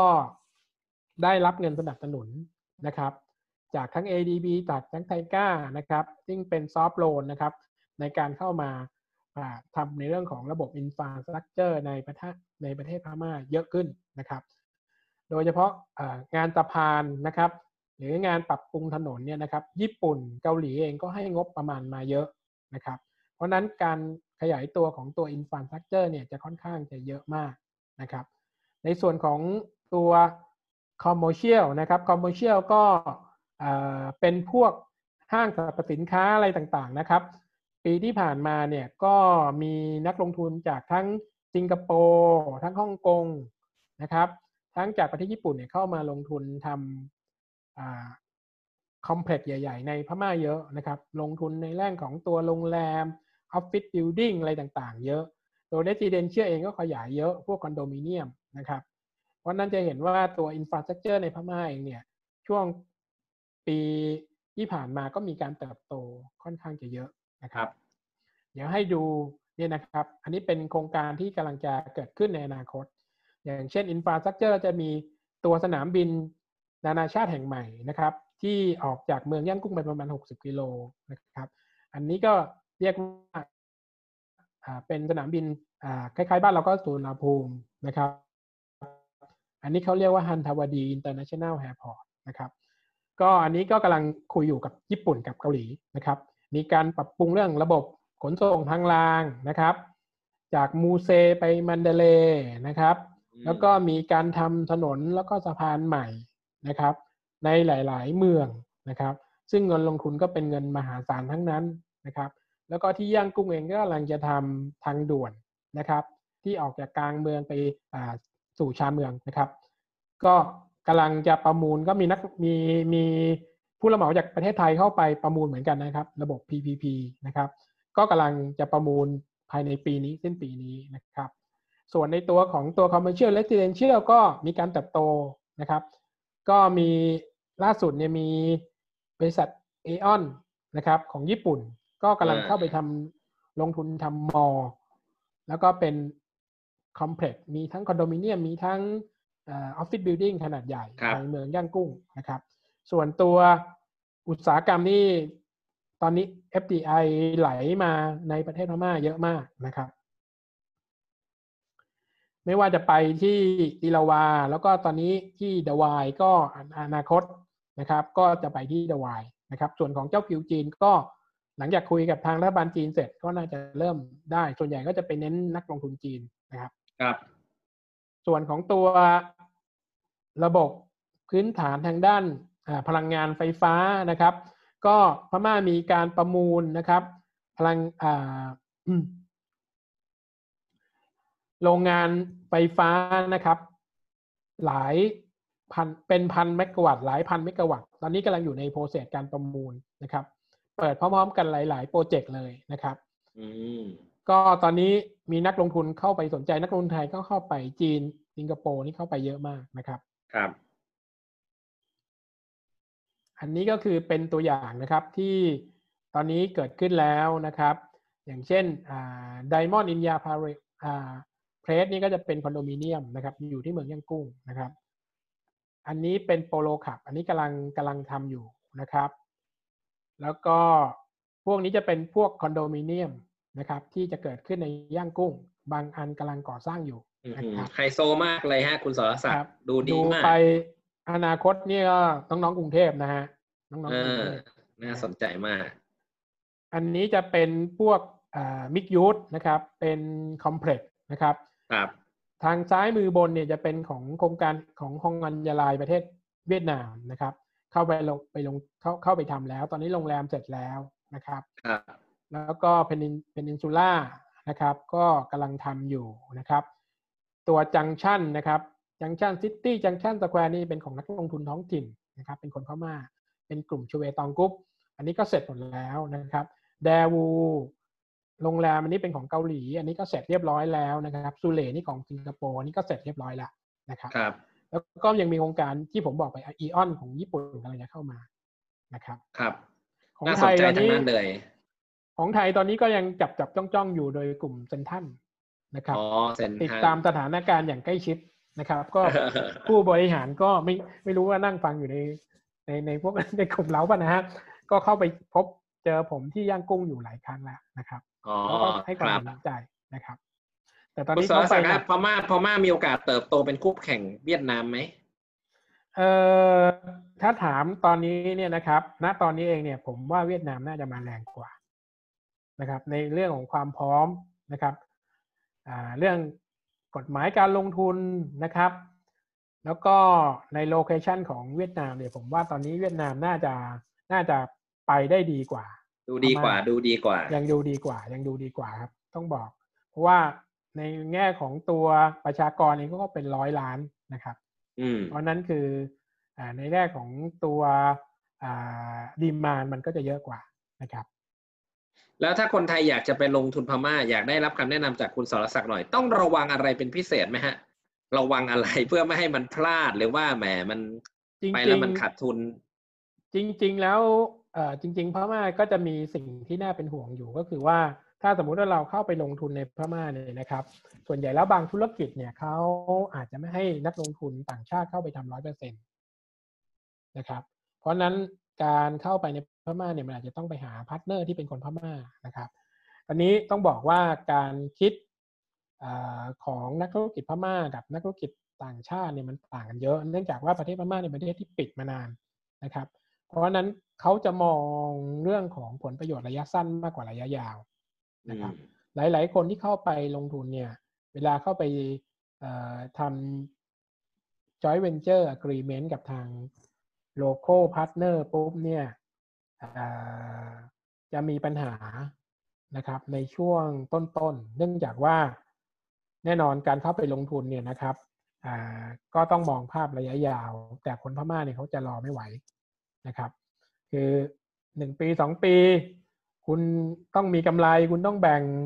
dividend แล้วอะไรเงี้ยนะครับ ซึ่งตรงเนี้ยเขา เป็นเป็นอะไรที่เราต้องพยายามดูนิดนึงนะครับ ต้องเลือกนิดนึงนะครับสำหรับ partner ที่ที่เป็นคนพม่านะครับ ต้องมองอ่าในคนที่เข้าใจเป็นมืออาชีพนะครับสองก็ก็คือคือครับครับครับ เรื่องของการหาที่ดินนะครับ ในที่ดินการทำธุรกิจของเรานะครับ ต้องบอกว่าจริง ๆ แล้วตอนนี้กฎหมายที่ดินพม่าเนี่ยเอ่อยังค่อนข้างไม่เปิดกว้างสำหรับการลงทุนมากนักนะครับ ก็คือว่าถ้าสมมุติเราเข้าไป เอ่อเช่าที่ดินทำธุรกิจเนี่ย เราสามารถทำสัญญาได้ปีต่อปีนะฮะปีต่อปีนะฮะเพราะนั้นคือมันมีความเสี่ยงมากนะครับ ซึ่งกฎหมายตรงเนี้ยพม่ากำลังจะแก้ไขอยู่นะครับครับอ่าอย่างเช่นธุรกิจขนาดเล็กที่เข้าไปเช่าเปิดหน้าร้านอ่าขายสินค้า หรือว่าไปทำร้านอาหารนะครับ หรือทำสปาอะไรต่างๆ นานาเนี่ยนะครับเอ่อสัญญาเช่าเนี่ยได้ไม่เกินปี คุณดรปุ๋ยลองคิดดูฮะเราเข้าไปทำร้านอาหารเนี่ยเราต้องมีค่าตกแต่งนะฮะร้านค้าอะไรเนี่ยนะครับ ก็ลงทุนเป็นล้านบาทแล้วนะครับ สัญญาเช่าปีหนึ่งเนี่ยมันสั้นไป ถ้าสมมติว่าใช่ใช่ผู้ให้เช่าไม่ยินดีให้ต่อหรือเพิ่มขึ้นค่าเช่า เราก็เหนื่อยแล้วฮะเราจะเป็นอย่างนั้นเยอะนะครับ คือปีแรกเนี่ยตกลงกันไว้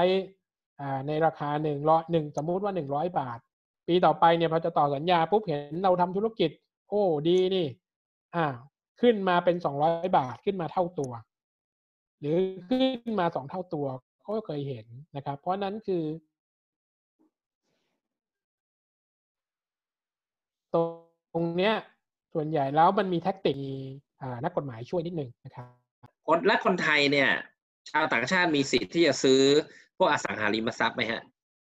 ครอบครองเอ่อคอนโดจริงอะไรอย่างเงี้ย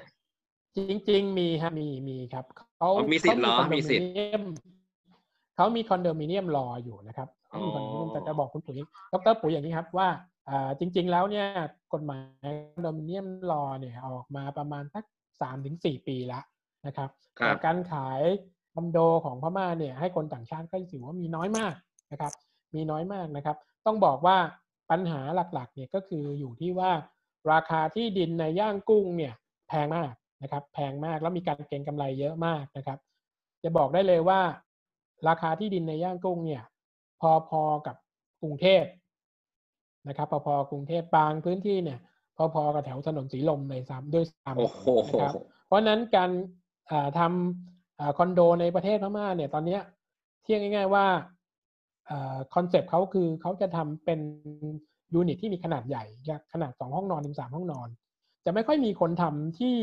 เป็น unit ขนาดเล็กหนึ่งห้องนอนหนึ่งห้องนั่งเล่นอะไรอย่างนี้ไม่ค่อยมีนะฮะที่ครับผมดูมาเนี่ยจะเป็นเป็น unit ขนาดใหญ่ทั้งนั้นเลย พื้นที่ขนาดใหญ่แล้วก็ราคาขายอยู่ห้องหนึ่งเนี่ย ไม่ต่ำกว่าสิบล้านบาทอืมบาท บาทนะครับสิบล้านบาท เพราะฉะนั้นคือนักลงทุนหรือต่างชาคนต่างชาติไปเนี่ย ไม่มีใครกล้าซื้อหรอกครับ ที่ราคานี้ถ้าผมไปซื้อที่ย่างกุ้งผมซื้อที่กรุงเทพดีกว่าอืม นะครับ เพราะฉะนั้นคือมันก็เลยทำให้การขายเนี่ยขายยากนะครับ แล้วก็รัฐบาลมีกำหนดด้วยว่า ต่างชาติจะซื้อได้นี่ก็คือต้องซื้อตั้งแต่ชั้นที่หกขึ้นไปแล้ว ถึงซื้อได้ชั้นที่หนึ่งถึงห้านี่ไม่สามารถขายให้คนต่างชาติได้อ๋อครับนะครับครับนะฮะเพราะฉะนั้นคือถ้าราคาขนาดเนี้ยคนต่างชาติก็ไม่ซื้อ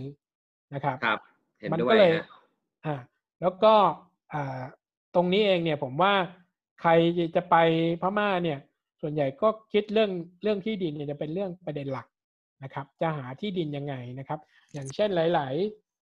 ๆ หลาย ๆ คนเนี่ยที่จะไปลงทุนทำธุรกิจเนี่ย ส่วนใหญ่แล้วไปหา partner พม่า เพราะว่า partner คนพม่าที่มีที่ดินเนี่ยเขาก็จะเอาที่ดินมาเป็นทุนนะครับ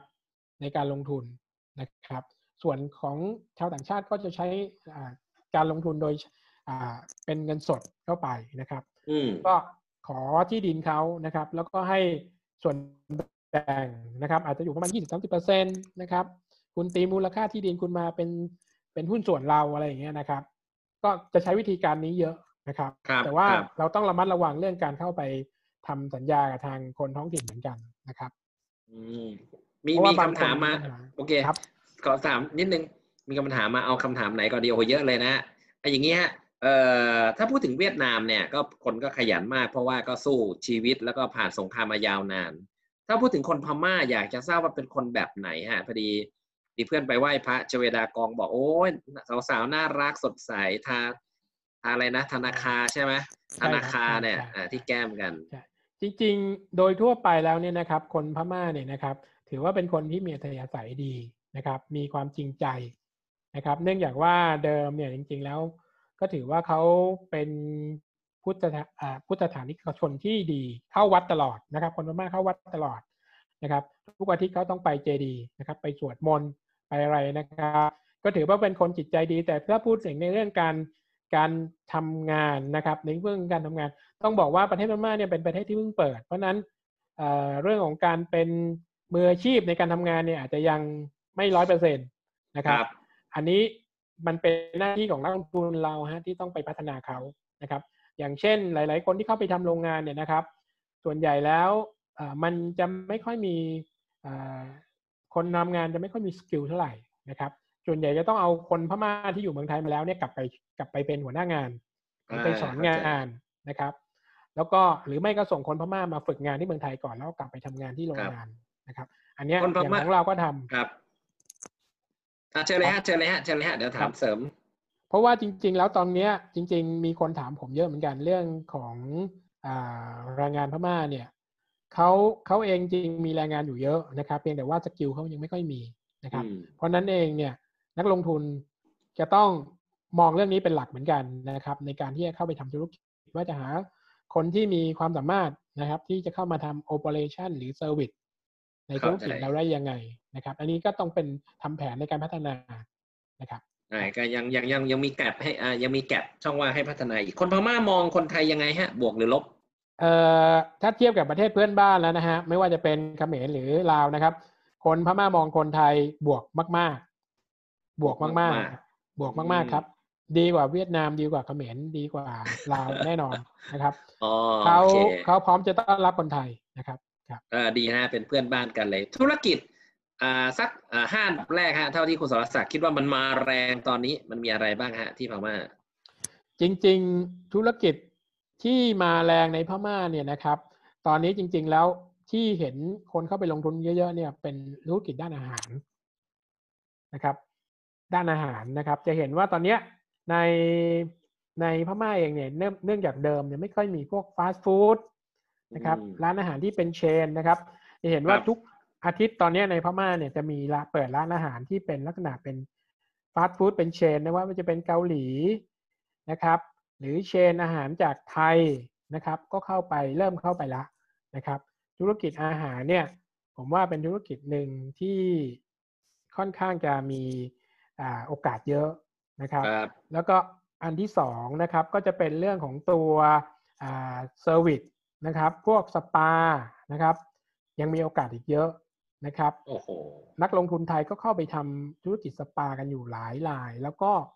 อ่าหมอนวดที่เป็นคนไทยเนี่ยนะครับ ก็เข้าไปอ่าเปิดร้านหรือว่าเข้าไปทำงานนะครับ เป็นเป็นพนักงานนวดนะครับ ในสปาในโรงแรมต่างๆ อะไรเนี่ยเยอะนะครับ แล้วก็ ธุรกิจที่เกี่ยวกับเรื่องของตัว convenience store ก็น่าสนใจนะครับ ก็มีการเติบโตค่อนข้างเยอะนะครับ พวกรีเทลหรือ convenience store นะครับ แล้วก็พวกธุรกิจที่เป็นออนไลน์ตอนนี้ก็เริ่มมาแล้วนะครับ เนื่องจากว่าตอนนี้พม่าเนี่ยนะครับถือว่าเรื่องของตัวcommunication อะไรต่างๆ เริ่มดีขึ้นนะครับ เพราะนั้นตอนนี้การขายของทางออนไลน์เนี่ยก็เริ่มมีเยอะขึ้นนะครับ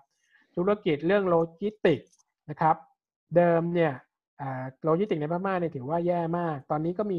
บริษัทโลจิสติกที่เข้าไปทำนะครับ ไม่ว่าจะเป็นเรื่อง parcel นะครับ หรือเป็นการขนส่งสินค้าระหว่างเมือง หรือเป็นการส่งส่งสินค้าระหว่างประเทศ ก็เริ่มเติบโตมากขึ้น จะเห็นว่ามีบริษัทโลจิสติกไทยเข้าไปทำค่อนข้างเยอะ นะครับอืมแล้วก็ธุรกิจด้านพลังงานนะครับแล้วก็ปุ๋ยก็น่าสนใจนะครับครับ โดยเฉพาะพลังงานที่มาจากธรรมชาตินะครับ อย่างเช่นตัวโซลาร์เซลล์โอ้โหนะครับ อันเนี้ยเนื่องจากพม่าเนี่ยรัฐบาลชุดเนี้ยเขามีนโยบายเรื่องที่จะอ่าเรื่องของสิ่งแวดล้อม ค่อนข้างจะเป็นนโยบายหลัก เพราะฉะนั้นคือโรงไฟฟ้าที่มาจากพลังงานที่เป็น พิษต่อธรรมชาติอย่างเช่นถ่านหินอะไรเงี้ยเขาไม่ให้มีเลยนะครับ เพราะฉะนั้นคือส่วนใหญ่แล้วจะไปทางโซล่าร์นะครับ เพราะฉะนั้นคือถ้าใครทำธุรกิจเกี่ยวกับประเภทเนี้ยผมว่าน่าสนใจนะครับ เออครับครับเออคุณสรศักดิ์ครับพวกสินค้าราคาสินค้าอุปโภคบริโภคเมื่อกี้พอเข้าใจเรื่องรถยนต์ผมถามไปแล้วคุณสรศักดิ์ตอบเรื่อง Fortuner ราคาดิฟกันประมาณ 10-20%เรื่องกฎหมายภาษี ทีนี้ไอ้พวกเครื่องกระป๋องครับ อ่าเช่นปลากระป๋องเกมชัยกระป๋อง หรือว่าพวกมาม่าเนี่ย pricing เป็นยังไงฮะ เทียบกับไทยแลนด์เอ่ออุปโภคบริโภคนี่ไม่ต่างจากเมืองไทยเยอะครับ ผมว่าน่าจะแพงกว่าเมืองไทยประมาณสักไม่เกินห้าเปอร์เซ็นสิบเปอร์เซ็นตนะครับ ส่วนใหญ่จะเกิดจากอ่าค่าขนส่งอ๋อนะครับแพงกว่าห้าถึงสิบเปอร์เป็เซ็นนต์ค่าขนส่งใช่ครับ ใช่ครับ เป็นส่วน retail มา price โอเคเข้าใจยำยำ retail อะไรเงี้ย price เทียบจะเท่าเท่าเท่ากับบ้านเราเลยครับซองอืมประมาณห้าบาทอะไรเงี้ยครับ เพราะว่าตอนนี้เริ่มมีการผลิตในพม่าแล้วจริง ๆ ตอนนี้ผมว่าพม่าเนี่ยคือถ้าใครทำธุรกิจพวกอุปโภคบริโภคถ้าไม่เข้าไปตอนนี้ผมว่าจะเสียเปรียบ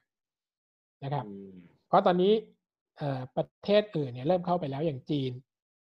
นะครับ มาเลก็เริ่มเข้าไปแล้วนะครับ แล้วเรายังส่งจากบ้านเราไปอยู่เนี่ยบางบางบางอย่างเนี่ยมันไม่ได้ละนะครับ ถ้ามันไม่อยู่ในพื้นที่เนี่ย เราโดนค่าขนส่งเนี่ยเรา เราก็จะเสียเปรียบคนอื่นมากนะคอ๋รัอเรื่องโลจิสเข้าติกใจเขาว่าเข้าไปรับคุณสรศักดิ์คือเข้าไปแล้วตั้งโรงงานแล้วอย่างนั้นจะได้ประหยัดค่าขนส่งเซฟถูกต้องแล้วก็อีกอันหนึ่งก็คือเรื่องของค่าเงินนะครับอืมอัตราแลกเปลี่ยนตอนเนี้ยมันมีความผันผวนเยอะนะครับ สินค้านำเข้าเนี่ย ไปเจอค่าเงินจ๊าดบางทีอ่อนนะครับ มันก็จะทำให้ราคาสินค้ามันเพิ่มขึ้นโดยอัตโนมัตินะครับ จากเมื่อก่อนเนี่ยค่าเงินจ๊าดอยู่ประมาณสัก เก้าเก้าร้อยจ๊าดพันจ๊าดต่อหนึ่ง US dollar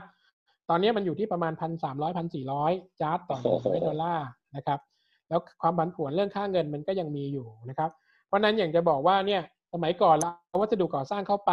นะครับ เรายังนำเข้าไปขายได้พออัตราแลกเปลี่ยนมันเป็นแบบนี้ปุ๊บเนี่ยมันก็เท่ากับราคา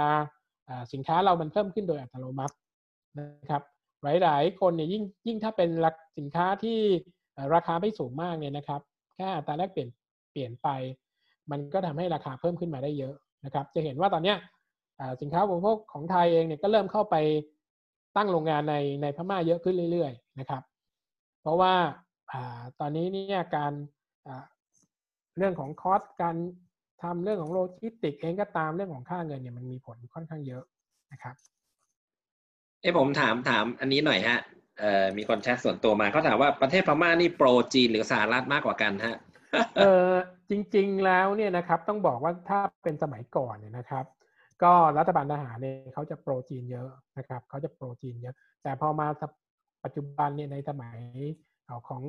พรรค NLD เนี่ยนะครับ ต้องบอกว่าเขาพยายามบาลานซ์ทั้งสองฝั่งนะครับ เนื่องจากว่าทางพม่าเองเนี่ยเขาก็เริ่มระแวงจีนมากขึ้นนะครับ ต้องบอกว่าสมัยก่อนเนี่ยตอนที่ ยุคทหารเนี่ยเขาให้สัมปทานอะไรหลาย ๆ เรื่องไปให้กับจีนเนี่ยนะครับ ซึ่งประชาชนเองก็ไม่เห็นด้วยนะครับ เพราะนั้นคือในช่วงรัฐบาลนี้เองเนี่ยก็พยายามระวังนะครับในการ balance เรื่องของผลประโยชน์ระหว่างทั้งสหรัฐแล้วก็ทั้งจีนนะครับ ก็จะไม่พยายามเลือกไปทางหนึ่งทางใดนะครับ เพราะนั้นนโยบายในระยะยาวผมว่าเขาเองเขาก็ต้องดูผลประโยชน์ผลประโยชน์ของประเทศพม่าเป็นหลัก นะครับอ่าเข้าใจครับครับ เห็นด้วยก็พยายาม balance มากขึ้น ไม่ไม่เอียงข้างใดข้างหนึ่งถูกฮะถูกถูกใช่ครับเพราะว่าอย่างนี้อยู่เป็นฮะอยู่เป็นไม่ไม่ได้ pro ข้างใดข้างหนึ่งถูกต้องครับถูกต้องครับ เพราะว่าถ้าตอนนี้ไป pro จีนก็โดนประชาชนอ่า anti แน่นอนนะครับ เออนี่นี่พูดมาซะเยอะผมผมรู้สึกมันมีจิ๊กซอตัวหนึ่งหายไปนะฮะคุณสรศักดิ์คืออะไรรู้ไหมคือประเทศอินเดียฮะผมผมไม่เห็นคุณสรศักดิ์พูดถึงอินเดียเลยทั้งที่มันติดกับอินเดียนะฮะ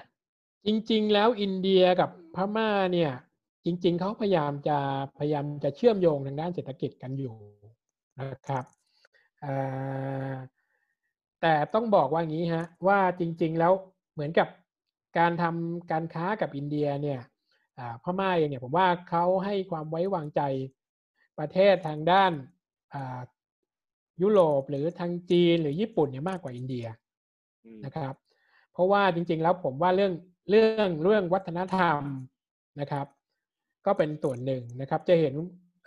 ดรดรปุ๋ยจะเห็นว่าเคยได้ยินเรื่องโรฮิงญาเออเคยได้ยินครับใช่ใช่ไหมฮะใช่โรฮิงญาก็เป็นอ่าเป็นอ่าทางด้านอ่าบังกลาเทศนะครับ ซึ่งซึ่งเป็นปัญหาใหญ่ของพม่านะครับ คนพม่าไม่ยอมรับนะครับ เป็นคนบังกลาเทศที่มาอาศัยอยู่ที่ชายแดนพม่า แล้วก็ มีการขยายตัวมีการเติบโตของชุมชนค่อนข้างเยอะนะครับ แล้วก็คนพม่าเนี่ยไม่ชอบอยากจะผลักดันคนโรฮิงญาให้ออกจากประเทศไปนะครับ แล้วก็ดันไปหน้าตาคล้ายทางอินเดีย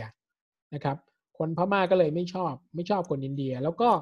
จริงๆ ต้องบอกว่าสมัยก่อนเองนะครับ ต้องบอกว่าพม่าเองเนี่ยนะครับสมัยเป็นเมืองขึ้นของอังกฤษนะครับ ตอนที่เขากำลังทำเมืองย่างกุ้งเนี่ยนะครับ ในสมัยนั้นเนี่ยนะครับเขาพยายามจะเอากวาดต้อนแรงงานชาวพม่ามาช่วยสร้างเมืองย่างกุ้งนะครับ ถ้า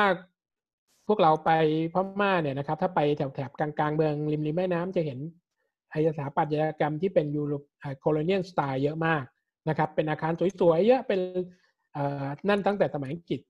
มายึดอำนาจ แล้วก็เกณฑ์คนพม่าไปทำเป็นแรงงานสร้างตึกสร้างอาคารคนพม่าไม่ยอมไป สุดท้ายคนอังกฤษเนี่ยก็ต้องไปเอาคนอินเดียมา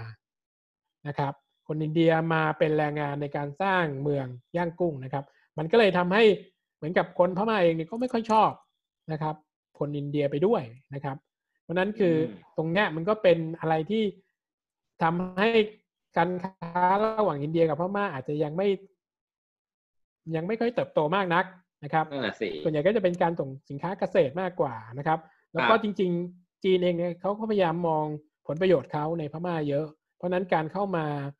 ดูแลเรื่องต่างๆ ในพม่าเนี่ยเขาก็มีการให้เงินช่วยเหลือนะครับมีการสนับสนุนทางด้านอองค์กรระหว่างประเทศค่อนข้างเยอะนะครับ เพราะนั้นคือพม่าก็เลยอิงไปทางจีนมากกว่าอินเดียนะครับอ่าเห็นภาพชัดเจนฮะครับเพราะว่าผมก็สงสัยมานานแล้วเพราะว่ามันติดเลยฮะ มันติดเลย ใช่ครัแต่บเราใช่เราเราใช่แทบไม่ไม่ผมไม่เมนชั่นเลยไม่พูดผมถึงเคยลไป ไปดูไปข้ามไปดูฝั่งอินเดียเหมือนกันนะครับครับ ไปกับทางท่านทูตนะครับ ก็ตรงนั้นก็เส้นทางการเดินทางยังค่อนข้างลำบากนะครับ ต้องบอกว่าถนนที่จะเข้าไปทางชายแดนอินเดียกับเทียบกับจีนแล้วเนี่ยเอ่อคนละเรื่องครับ เพราะฉะนั้นโอ้โหมันก็เลยทำให้การค้าระหว่างพม่ากับจีนเนี่ยมันไปไกลกว่า และการเดินทางไปชายแดนอินเดียมันค่อนข้างจะยากนะครับ ทั้งฝั่งพม่าก็ไม่ดีฝั่งอินเดียก็ยังไม่ค่อยดีนะครับ นั่นน่ะสิฮะ ผมผมโอเคฮะ ขอบขอบคุณมากครับโอเค ตอนนี้สามสามทุ่มกว่าแล้วฮะ ผมผมคิดว่าเดี๋ยวเราเราไปดูที่ไฮไลท์ดีกว่าฮะว่ามันมีอะไรที่เหลืออยู่บ้าง ครับครับครับ ก็คงเหลืองไม่เยอะแล้วครับดรปุ๋ยครับ ครับ อันนี้อันนี้ที่ที่ดรปุ๋ยถามก็เรื่องของตัวเอ่อ energy นะครับ energy ของพม่าเนี่ยนะครับ ตอนเนี้ยเรื่องการเติบโตของตัวปั๊มน้ำมันเนี่ยนะครับเอ่อ ค่อนข้างจะเยอะนะครับ ของปตทก็กำลังจะเข้าไปลงทุนนะครับ ได้รับการส่งเสริมการลงทุนไปแล้วนะครับอ๋อตอนนี้ครัจะบคสรับถาดีนีฮะบริการน้ำมันในพม่าก็เติบโตมากนะครับคณรับปัจจุบันเนี่ยนะครับ เพราะในเอ่อมันก็จะมีอ่านักลงทุนเยอะมากนะครับ ทั้งเป็นทั้งภายในพม่าเองแล้วก็ต่างประเทศนะครับ ในส่วนของตัวเอ่อไฟฟ้านะครับ ตอนนี้ในพม่าเองเนี่ยนะครับมีรวมๆอยู่แล้วเนี่ยนะครับ ก็อยู่ประมาณสักสองหมื่นกว่าเมกะวัตต์นะครับอืมซึ่งถือว่าไม่เยอะนะครับ แล้วก็ยังมีพื้นที่ที่ไฟดับอยู่นะครับอ๋อมันก็จะคทำรับให้การเติบโตของอุตสาหกรรมเป็นไปได้ยาก เนื่องจากว่าไฟฟ้ายังมีไม่เพียงพอนะครับขนาดใช้ในภาคครัวเรือนยังยังน้อยเลยครับนะครับ แล้วส่วนใหญ่ก็จะมาจาก hydropower นะครับ แล้วก็แก๊สเป็นอันดับสองนะครับ แล้วก็เป็น coal นะครับ เป็นถ่านหินเนี่ยมีประมาณสัก 400 กว่านะครับครับก็มาจากดีเซลนะครับ ซึ่งก็ตอนนี้พม่าเองก็พยายามจะไปทางด้านอ่าที่ผมบอกนะครับ ไปทางด้านตัวโซลาร์เซลล์โซลาร์เซลล์โซลาร์เซลล์เอเนจีนะครับในอาเซียนแล้วครับครับเพราะเขามีแม่น้ำหลายสายนะครับ โอ้ healthcare น่าสนใจฮะคุณสรศักดิ์เล่าให้ฟัง healthcare นี่เราไปกันบานเลยนะฮะ ไปกันครบทุกเจ้าแล้ว ใช่ครับ เมื่อก่อนนี้คนพม่าเนี่ยถ้าเกิดมีปัญหาเรื่องของสุขภาพเนี่ยเขาจะไปสิงคโปร์เป็นประเทศแรอ่ากไปสิงนะคครับโปร์หลังๆมาเนี่ยนะครับ ทางโรงพยาบาลนะครับของไทยเนี่ยเข้าไปเปิดเป็นลักษณะเป็นคลินิกขนาดเล็ก แล้วก็เป็นเอ่อเป็น rep office ในการที่จะนำส่งตัวผู้ผู้ป่วยนะครับ จาก พม่าเข้ามารักษาที่โรงพยาบาลในไทยนะครับ มากันหมดนะครับบำรุงราษฎร์สมิติเวชนะครับพญาไทโรงพยาบาลกรุงเทพมากันหมดแล้วก็โตมากๆนะครับ ธุรกิจ healthcare ในพม่าเนี่ยนะครับเนื่องจากตอนนี้กำลังซื้อในพม่าเนี่ยมีการเติบโตอย่างต่อเนื่องนะครับ คนเริ่มมีเงินก็พยายามที่จะหาสถานพยาบาลหรือที่รักษาพยาบาลที่ดีนะครับ ส่วนใหญ่ตอนนี้ก็จะมองมาที่สองประเทศหลักก็คือสิงคโปร์กับไทย ถ้ามีเงินเยอะหน่อยคุณก็ไปสิงคโปร์ถ้าคุณเป็นอ่า คนที่มีเงินกลางๆคุณก็มาเมืองไทยนะครับ เพราะนั้นคือไอ้ตัวนี้มันก็จะโตขึ้นนะครับ อืมครับ ในส่วนของการท่องเที่ยวนะครับ พม่านี่ต้องบอกว่าจริง ๆ แล้วมีนี่มีอันซีนอีกเยอะมากนะครับ ถ้าใครยังไม่เคยไปก็ไม่ทราบรู้กันไหมฮะว่าพม่ามีมีหิมะ ไม่ทราบครับไม่ทราบดรมีด้วยเหรอไม่ทราบใช่ไหมเขาไม่มีทราบหิมะฮะไม่นะทราบครับเขาอยู่ที่เมืองมิกิน่านะครับ ติด ทางตอนบนนะครับติดกับประเทศจีนนะครับ มี ski resort นะครับในช่วงเดือนหน้าประมาณสักเดือนธันวาหรือมกราเนี่ยจะมีหิมะตกนะครับ สามารถไปเล่นสกีในพม่าได้แต่การเข้าถึงเป็นไปได้ยากนะครับ ต้องขออนุญาตรัฐบาลนะครับ แล้วก็ค่าใช้จ่ายค่อนข้างสูงนะครับ การบินไปที่มิกิน่าเพื่อไปเล่นสกีเนี่ย คุณอาจจะต้องใช้เงินประมาณสักสองถึงสามพันเหรียญนะครับ ก็ประมาณเกือบหกหมื่นถึงแสนหนึ่งนะครับครับ ซึ่ง ส่วนใหญ่แล้วคนไทยก็จะเลือกไปญี่ปุ่นดีกว่าแต่ถ้าเกิดว่าต่อไปในระยะยาวเนี่ย มันถูกลงกว่านี้ผมว่ามันก็เป็นอีกจุดหนึ่งที่เป็นอ่าเป็นอีกหนึ่งทางเลือกได้แล้วก็การท่องเที่ยวในพม่าเนี่ยยังมีโอกาสขยายตัวเยอะมากนะครับ ต้องบอกว่าเขามีพื้นที่ที่สวยไม่ว่าจะเป็นแหล่งวัดทางวัดทางวัฒนธรรมโบราณสถานนะครับ หรือแม้ทั้งท่องเที่ยวทางธรรมชาตินะครับ ไม่ว่าจะเป็นทะเลนะครับ อันนี้จะเกาะเห็นไหมฮะเกาะลูกหัวใจ อันนี้ก็ ก็เมืองไทยตอนนี้หลังๆก็ไปกันเยอะนะครับ อยู่แถวแถวละนองมะลิดนะครับ แล้วก็ตัวทางตอนบนเขาก็มีพื้นที่ที่เป็นธรรมชาติน่าสนใจอย่างเช่นน้ำตกอะไรเยอะนะครับ คือสุดท้ายเนี่ยถ้าเกิดว่ารัฐบาลสามารถพัฒนาเรื่องของการเดินทางไปจนถึงจุดท่องเที่ยวได้ดีขึ้น การเข้าถึงง่ายขึ้นเนี่ยผมว่าโอกาสที่อุตสาหกรรมท่องเที่ยวพม่าจะโตก็จะมีอีกเยอะนะครับ ครับ เติบโตได้อีกเยอะ คนไทยชอบไปเที่ยวพม่าไปไหว้พระ ใช่ครับ ก็ไปประเด็นเรื่องของตัวเซอร์วิสนะครับ ตอนนี้ก็เรื่องของแบงก์ต่างๆนะครับ ก็ตอนนี้ก็เริ่มมีแบงก์ต่างชาติเข้าไปเยอะขึ้นเขาเริ่มให้ license แบงก์สำหรับแบงก์ต่างชาตินะครับ ของไทยก็ได้ไปแล้วแบงก์กรุงเทพนะครับ แล้วล่าสุดเพิ่งได้ไปก็คือแบงก์ไทยพาณิชย์นะครับ แล้วก็แบงก์กสิกรก็ไปทำ จอยเวนเจอร์กับทางแบงก์ local นะครับก็สามารถปล่อยกู้ได้นะครับ นอกนั้นก็กระจายให้กับแบงก์ประเทศต่างๆ เยอะ ทั้งเกาหลีญี่ปุ่นมีหมดนะครับ สิงคโปร์นะครับ อันนี้ก็เป็นตัว retail wholesale นะครับ ก็เริ่มเปิดมากขึ้นนะครับ เมื่อก่อนเนี่ยมีแต่คนไทยจะถามว่าเมื่อไหร่จะเปิด retail business เมื่อไหร่จะเปิด wholesale นะครับ ตอนนี้ปีที่ผ่านมาพม่าก็เริ่มเปิดนะครับ ให้ นักลงทุนเนี่ยสามารถลงทุนร้อยเปอร์เซ็นต์ได้ในธุรกิจที่เป็น wholesale กับ retail นะครับหรือคุณจะทำทั้งสองอย่างก็ได้นะครับ แต่เงินลงทุนคุณต้องไม่ต่ำกว่า อย่างเช่นถ้าเป็น wholesale ต้องไม่ต่ำกว่าห้าล้านเหรียญนะครับ ถ้าเป็น retail คุณต้องมีเงินลงทุนไม่ต่ำกว่าสามล้านเหรียญถ้าคุณจะลงทุนร้อยเปอร์เซ็นต์นะครับ แต่ถ้าเกิดทำทั้งสองอย่างก็คือรวมกันก็คือต้องมีแปดล้านเหรียญนะครับครับแล้วก็คุณสามารถไปจอยเวนเจอร์กับทางพม่าก็ได้ทำธุรกิจ wholesale retail นะครับ ก็เงินลงทุนก็จะลดลงตามที่เขาประกาศอย่างเช่น ถ้าเป็น wholesale คุณก็ลงทุนแค่สองล้าน ถ้าคุณมีจอยเวนเจอร์เป็นคนพม่าอะไรเงี้ยนะครับ อันนี้ก็จะมี detail ค่อนข้างจะเยอะนะครับ พื้นที่คุณจะต้องมีพื้นที่เท่าไหร่นะครับ ถ้าเป็น retail คุณต้องมีพื้นที่ต่อหนึ่งร้านไม่ต่ำกว่าเก้าร้อยตารางเมตรนะครับ ซึ่งก็ถือว่าใหญ่นะครับ น่าจะทำยากก็คือเขาป้องกันเรื่องของธุรกิจที่เป็นตัว retail ของ พม่าเองแล้วก็ตัวร้าน convenience store ด้วยนะครับเขากลัวว่าเดี๋ยวพวกโชว์หวยหรือ convenience store ของคนพม่าจะตายหมดนะครับเขาพยายามจะมีข้อกำหนดต่างๆออกมานะครับ อันนี้ก็ต้องไปศึกษานะครับถ้าจะเข้าไปนะครับ ส่วนเรื่องของ telecommunication นะครับ ตอนนี้ก็มีโอเปอเรเตอร์อยู่ทั้งหมด 3 รายมี MPT นะครับของรัฐบาลร่วมทุนกับสิงคโปร์ นะครับมีเจเรนอก็คือ d t แทบ้านเรานะครับมีออริดูนะครับก็ตอนนี้เรื่องของอตัวโทรศัพท์มือถือนี่ถือว่าเป็นปัจจัยพื้นฐานของพม่าไปแล้วนะครับ เพราะนั้นคือการเติบโตก็จะเยอะมาก โดยเฉพาะเรื่องอ e-business ที่ผ่านทางมือถือหรืออะไรต่างๆ นานานะครับ การใช้แอปพลิเคชันต่างๆ ก็เติบโตนะครับ Facebook คนพม่าใช้เยอะมากนะครับ แล้วก็ลงมาก็เป็น YouTube นะครับ Facebook เนี่ยทุกคนในพม่าเล่นหมดนะครับ แม้กระทั่งเวลางาน แม้กระทั่งเวลางานนะครับ ต้องคอยต้องบล็อกนะฮะที่ออฟฟิศต้องบล็อกไว้นะฮะยูทูบทั้ง Facebook เลยฮะต้องบล็อกไว้นะไม่เข้าไม่งั้นนี่โอ้โหเล่นทั้งวันครับ ทั้งวันนะฮะแล้วก็ไอที่ใช้บ้านของเขานี่จะใช้ไวเบอร์เยอะนะครับไลน์ไม่ค่อยมีนะครับ ใช้ไวเบอร์เป็นหลักนะครับ อันนี้คงไม่พูดแล้วครับ พูดไปในรายละเอียดนะครับก็คงประมาณนี้ครับดรปุ๋ยครับ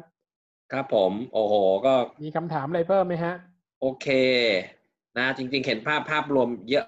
มาก ๆนะครับ แล้วก็ได้ได้ประโยชน์เยอะมากถ้าจะมีคำถามอีกสักนิดนึงผมว่าเป็นอาจจะเป็นไฮไลท์นิดนึงนะฮะในภาพรวมเนี่ยอยากจะทราบว่าอย่างอย่างประเทศไทยเนี่ย เราจะมีเครื่องยนต์อยู่สองสองตัวนะฮะเป็นเครื่องบินก็คือส่งออกกับท่องเที่ยว แต่ที่ท่าที่ฟังมาผมอยากรู้อะไรคือแมชชีนหลัก ๆ ที่ไดรฟ์เศรษฐกิจของพม่าฮะตกลงมันคืออะไรฮะตอนนี้หลักๆของพม่านะครับ ก็คือเป็นเรื่องของหนึ่งก็คือการส่งออกนะครับ การส่งออกเนี่ยนะครับ ที่เขาได้เงินหลักๆมาก็จะเป็นเรื่องของอตัวก๊าซธรรมชาตินะครับ ที่ส่งมาประเทศไทยส่งไปครับเกาหลีนะครับ แล้วก็สินค้าเกษตรนะครับ พวกถั่วนะครับ พวกเนี้ยที่ส่งไปอินเดียก็ยังนะครับเอ็ port อยู่ยังเป็น export อยู่ส่วนหนึ่งนะครับ แล้วก็อีกอันหนึ่งก็มาจากเหมือนตัวเรา FDI นะครับ เงินลงทุนจากอ๋อต่างชาติเป็นที่เข้ามา FDI ใช่ครับอืมใช่ครับ แล้วก็เป็นเงินลงทุนจากภาครัฐนะครับ ที่เข้ามาในส่วนของตัวการพัฒนาประเทศเช่น infrastructure นะครับ ครับครับเป็นตัว G มีต่อ government เนื่อง spending ครับ ใช่ครับ ใช่ครับ ใช่ครับ อีกอันหนึ่งคือที่ FDI มีส่วนสำคัญก็คือการออกไปขายแรงงานในประเทศต่างๆนะครับ ก็คือไทยอ๋อสิงคโปร์มาเลตะวันออกกลางนะครับ อันเนี้ยก็ส่งเงินกลับมาแล้วก็พวกเนี้ยส่วนใหญ่แล้วกลับครับมา สร้างบ้านที่เป็นใช้กันเนี่ยนะครับจะเห็นว่าบ้านเนี่ยการสร้างบ้านเนี่ยของคนพม่าเนี่ยเยอะมากนะครับส่วนใช่ใหญ่ก็จะเป็นการส่งเงินกลับมาแล้วก็มาสร้างบ้านนะครับทำให้สินค้าพวกไอ้ construction material มันโตมากนะครับครับผม ผมว่าคิดว่าวันนี้โอเคนะฮะเราได้รับภาพรวมมากมายเลยนะฮะแล้วก็ขอบคุณอ่าทุกคนได้วยนะครับที่ติดตามจนถึงตอนนี้นะครับ ขอบคุณขอทุกคนแล้วก็ขออนุโมทนากับคุณสรศักดิ์ด้วยนะครับ วันนี้ได้เงินอยู่ จำนวนหนึ่งนะฮะ แล้วก็ครับแต่ละคนที่อ่าอนุโมทนานะฮะทำบุญให้กับโรงพยาบาลศิริราช ก็มีส่งสลิปมาให้ผมด้วยนะครับ ก็ขอครับอนุโมทนากับอ่าผู้ที่ทำบุญกับโรงพยาบาลศิริราชในวันนี้ แล้วก็ขอบคุณคุณสรศักดิ์ด้วยนะครับ ที่ครับสละเวลามานะครับ และแน่นอนฮะยินดีเดี๋ยวครับผมจะรวบรวมนักธุรกิจหมดโควิด ก่อนเดี๋ยวจะไปเยี่ยมนะฮะที่ยางกุ้งยังอยู่ใช่ไหมปลายปียังอยู่นะที่ยางกุ้งยังยังยังอยู่ฮะถ้าคุณปุ๋ยถ้าดรปุ๋ยไปได้ก็เชิญนะฮะ กลัวจะเข้าไปต้องไปกักตัวนะฮะขอนิดนึงนะเออไม่ไม่ดรปุ๋ยครับนิดนึงครับ คือตอนนี้นะครับต้องขอประชาสัมพันธ์เกี่ยวกับทางสมาคมนิดนึงนะครับ เออดีครับดีครับอ่าฮะขอนิดเดียวสั้นๆนะครับ ก็ได้คสรับมาคมนักธุรกิจไทยนะครับ อย่างที่ผมเรียนไปก็คือตอนนี้เราสร้างมา 20 กว่าปีแล้วนะครับครับก็จริงๆ เรามีเว็บไซต์ของทางสมาคมอยู่ก็คือ www tbam 1997 com นะครับอืม ครับชื่อ tbam นะครับ tbam 1997 com นะครับแล้วก็มีโอเค Facebook อยู่ด้วยนะครับ ก็ TBAM สามารถเข้าไปติดตามนะครับ เราสะเราจะให้ข้อมูลเรื่องการค้าการลงทุนในประเทศพม่านะครับ กับสมาชิกถ้าถ้าท่านใดสนใจจะไปทำธุรกิจในพม่าเนี่ยอยากจะให้ไปสมัครเป็นสมาชิก TBAM นะครับครับหรือไทย Thai Business Association of Myanmar นะครับดีฮะอันเนี้ยที่แบบเราจะมีการอัปเดตมีการจัดสัมมนานะครับ เรามีการทำ เรื่องของอาประชาสัมพันธ์อ่าการค้าการลงทุนในประเทศพม่าต่อเนื่องนะครับ แล้วก็ทำงานกับหอการค้าไทยนะครับสภาอุตสาหกรรมนะครับธนาสมาคมธนาคารไทยนะครับ แล้วก็ฝั่งพม่าเราก็ทำงานกับทางหอการค้าพม่านะครับ กับทางสถานทูตไทยนะครับครับกับ Foreign Chamber นะครับสิบกว่าสมาคมนะครับ ไม่ว่าจะเป็นของอเมริกันเป็นของยุโรปของญี่ปุ่น เรามีการจัดประชุมหอการค้ากันตลอดนะครับ เพราะฉะนั้นคุณก็จะได้เรื่องของ connection ได้เรื่องของการเรื่องของข้อมูลแล้วยังเรายังพานักวิทยไทยไปเจอทางรัฐมนตรีของพม่านะครับอ่า MIC นะครับอ่า BOI ของพม่าเนี่ยครับเราก็พาไปเจอนะครับ เพราะฉะนั้นคุณจะได้ประโยชน์เยอะมากนะครับ ถ้าเกิดมีโอกาสนะครับ ลองเข้าไปดูที่เว็บไซต์แล้วถ้าเกิดว่าเป็นไม่ได้ช่วยสมัครสมาชิกสมาคมด้วคยรับเพราะว่าจริง ๆ เราพวกเราเข้ามาทำงานในสมาคมเนี่ยเอ่อ ประมาณ 3-40 คนเนี่ยนะครับเราได้ได้รับการคัดเลือกมาจากสมาชิกซึ่งมีตอนนี้เราทีแบมเรามีสมาชิกอยู่ประมาณ 200 กว่าบริษัทแล้วนะครับ ที่เข้าไปคลรังบทุนในพม่าแล้วก็อยู่ฝั่งไทยด้วย ถ้าเข้าไปได้เนี่ยนะฮะเงินทั้งหมดจากการสมัครสมาชิกเนี่ย เรามาทำประโยชน์ตอบแทนให้กับนักธุรกิจไทยที่จะสนใจเข้าไปลงทุน คนที่เข้าไปทำงานในสมาคมธุรกิจไทย ทุกคนไม่มีเงินเดือนนะครับ ทุกคนวอร์เนเทียเข้ามาทำงาน เพื่อที่ครัจะบหวังที่จะให้อ่า ธุรกิจไทยเนี่ยไปเติบโตในประเทศพม่านะครับ ก็ฝากไว้ด้วยนะครับ ต้องขอบคุณนะครับ ดรปุ๋ยนะครับ ที่ให้โอกาสครับนะครับ วันนี้แล้วก็ขอบคุณทุกๆคนนะครับที่อ่าฟังผมมาตลอดนะฮะแล้วก็มีคำถามดีๆมานะครับ แต่ถ้าเกิดมีอะไรจะถามเพิ่มก็ฝากดรปุ๋ยได้นะครับ ผมก็สามารถจะช่วยตอบได้นะครับขอบคุณครับครับก็สุดท้ายนี้ทางเอ่อขอบคุณนะฮะในในการแชร์พัดชวนคุยก็ต้องขอขอบคุณ คุณสรศักดิ์นะฮะกีรติโชคชัยกุลฮะปประธานสมาคมนักธุรกิจไทยในประเทศเมียนมาอีกครั้งหนึ่งที่มาแบ่งปันมุมมองให้ความรู้แล้วก็ฉายภาพให้เห็นนะฮะว่าประเทศพม่ามีแบ็กกราวด์สถานการณ์เป็นอย่างไรบ้าง ก็ได้รับประโยชน์อย่างเต็มที่ โอเคครับ ถ้าอย่างนั้นขออนุญาตลาเลยนะครับ ขอบคุณนะครับมากณสครรับศัดกดิ์ขอบรคุณทุกคคนรับนะขอบคุณทุแล้วกเจอท่านกันนะคครัรับบขอบคุณครับสวัสดีครับสวัสขอบดีคุณครับนะครับสสวัสวัดีสดีครับคุคุณกำลังฟังชัยพัฒน์ชวนคุยพอดแคสต์แชร์วิธีคิด พลิกวิธีการผ่านวิธีกู